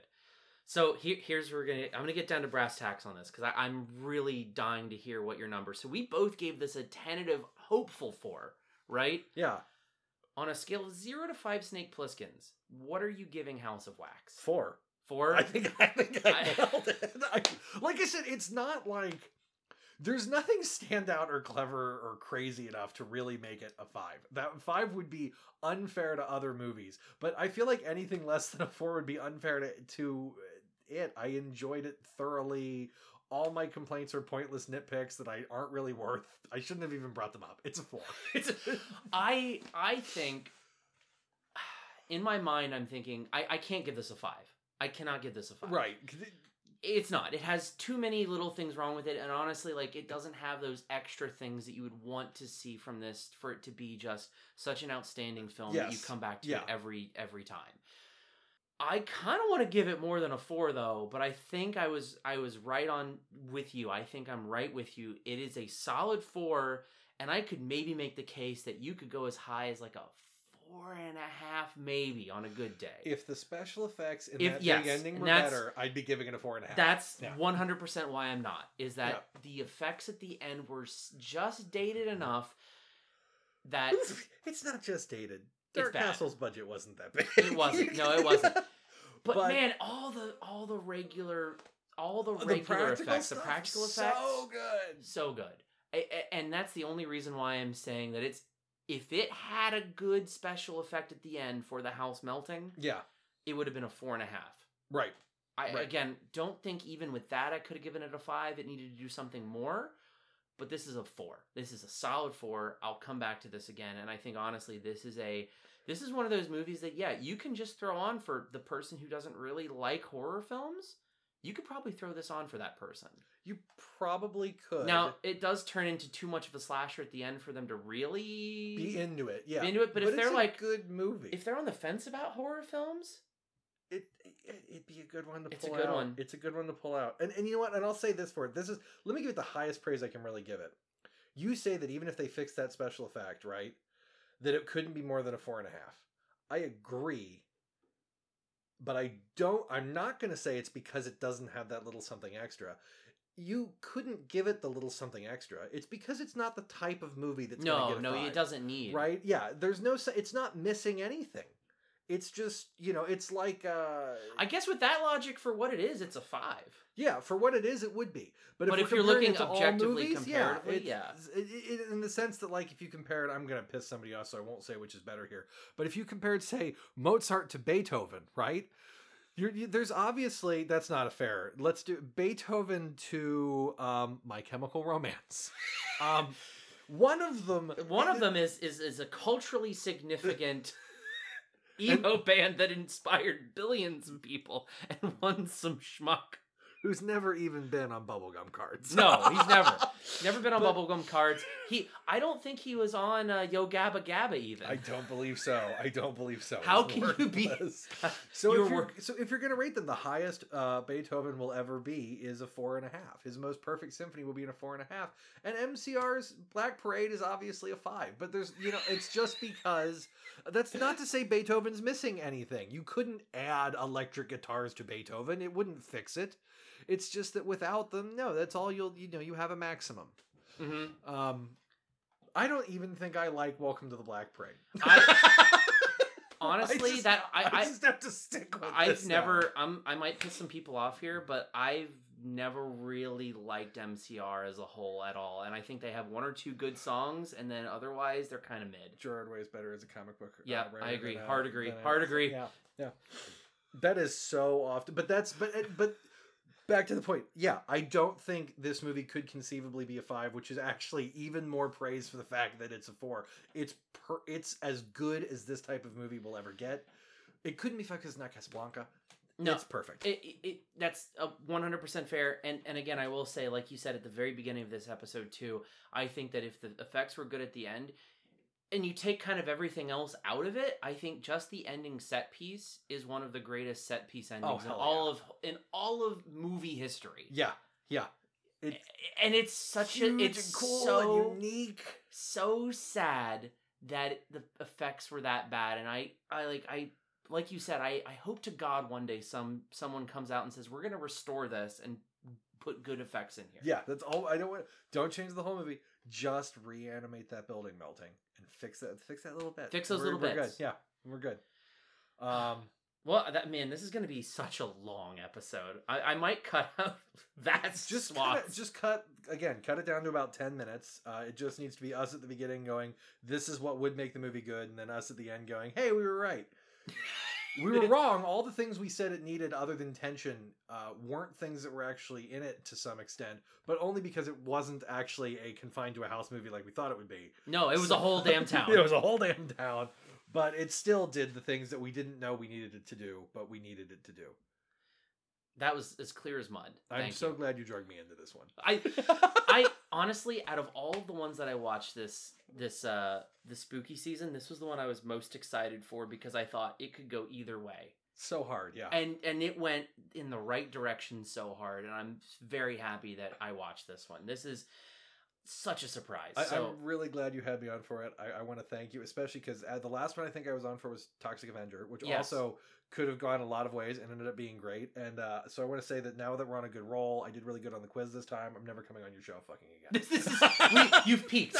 yeah, I don't want to. I don't want to risk. I'm gonna come on next time. The movie's gonna suck. I'm gonna get all the trivia wrong, and in the middle of it, uh, I'm gonna like deep throat your mic. Yeah, yeah. I mean that. I, I do that from time to time too.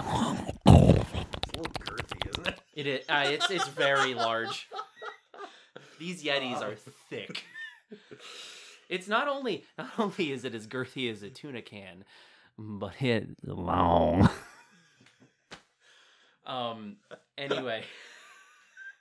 No, look, you have to come back on because you were I will, complaining. I you, were, will, I- you were complaining this whole time about how you have all these movies that you don't watch. No, What's I will. a better I will. excuse It's than this show? This is this is it's. I'm I'm gagging. I'm riffing. That's all. I just. I uh, know, I know. It's, I it's just. I did have that thought of I'm like, hang on a minute. I've, I've got a good thing going. Do I want to risk? Uh, Look, I technically have another one in the can with you that we recorded before this. So we do. we do. I haven't released Suspiria. Oh, you're right. Yeah. I don't notice because if I'm in an episode, I won't go listen to it. Oh no, I yeah. The only reason I listen to these at all is, Is when I'm edit them? editing. Yeah, I uh, I don't want to hear my own voice. Uh, ever. Uh, but yeah, uh, I guess uh, stay tuned for uh, outside of spooky season. We will have more spooky content. Thank you for showing up, Patrick. Thank you, all of you listeners at home or in your car or wherever you are, uh, for listening in to the spooky season. I know a lot of people don't like horror films, but what's a better way to enjoy a horror film than by listening to a couple of fat white guys talk about them for two and a half hours? and not and you don't have to watch the movies. You don't have to. that's that's very true. In but in this case, I will say you need to watch House of Wax. yeah, you should watch. None House of the of- other yeah. episodes, none of the other ones I did for the spooky season, you need to watch. Watch this one if you watch any of them, but you don't have to watch any of these uh, movies. Just listen to us. And I guess for those of you who only listen to horror, I will be doing more horror, uh, and then tune in next year if I'm still around doing this for more spooky content. Thank you, uh, Patrick. I know you don't really. I, I always plug your show all the time, uh, and It's there it's it's always in the show it's notes. show. It's your show because you release it, but it Okay. it is our show.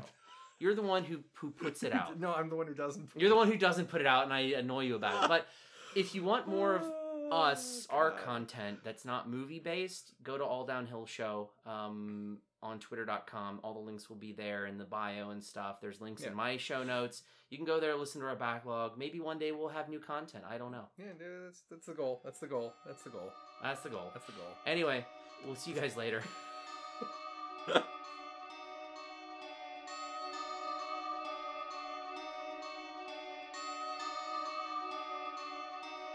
What's your favorite scary movie?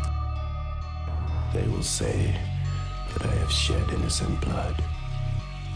What's blood for, if not for shedding?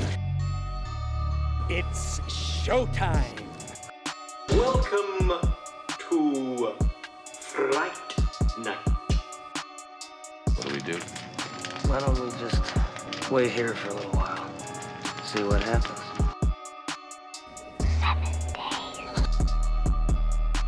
Goes a little mad sometimes. We all go a little mad sometimes.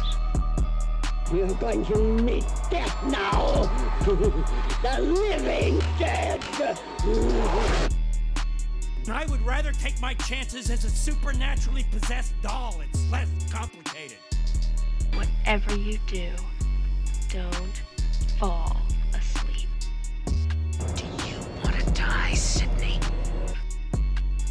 I am Dracula. There's nothing to worry about. You're gonna be just fine. I'm your number one fan. All music used in this episode is produced by Young Carts and used with license.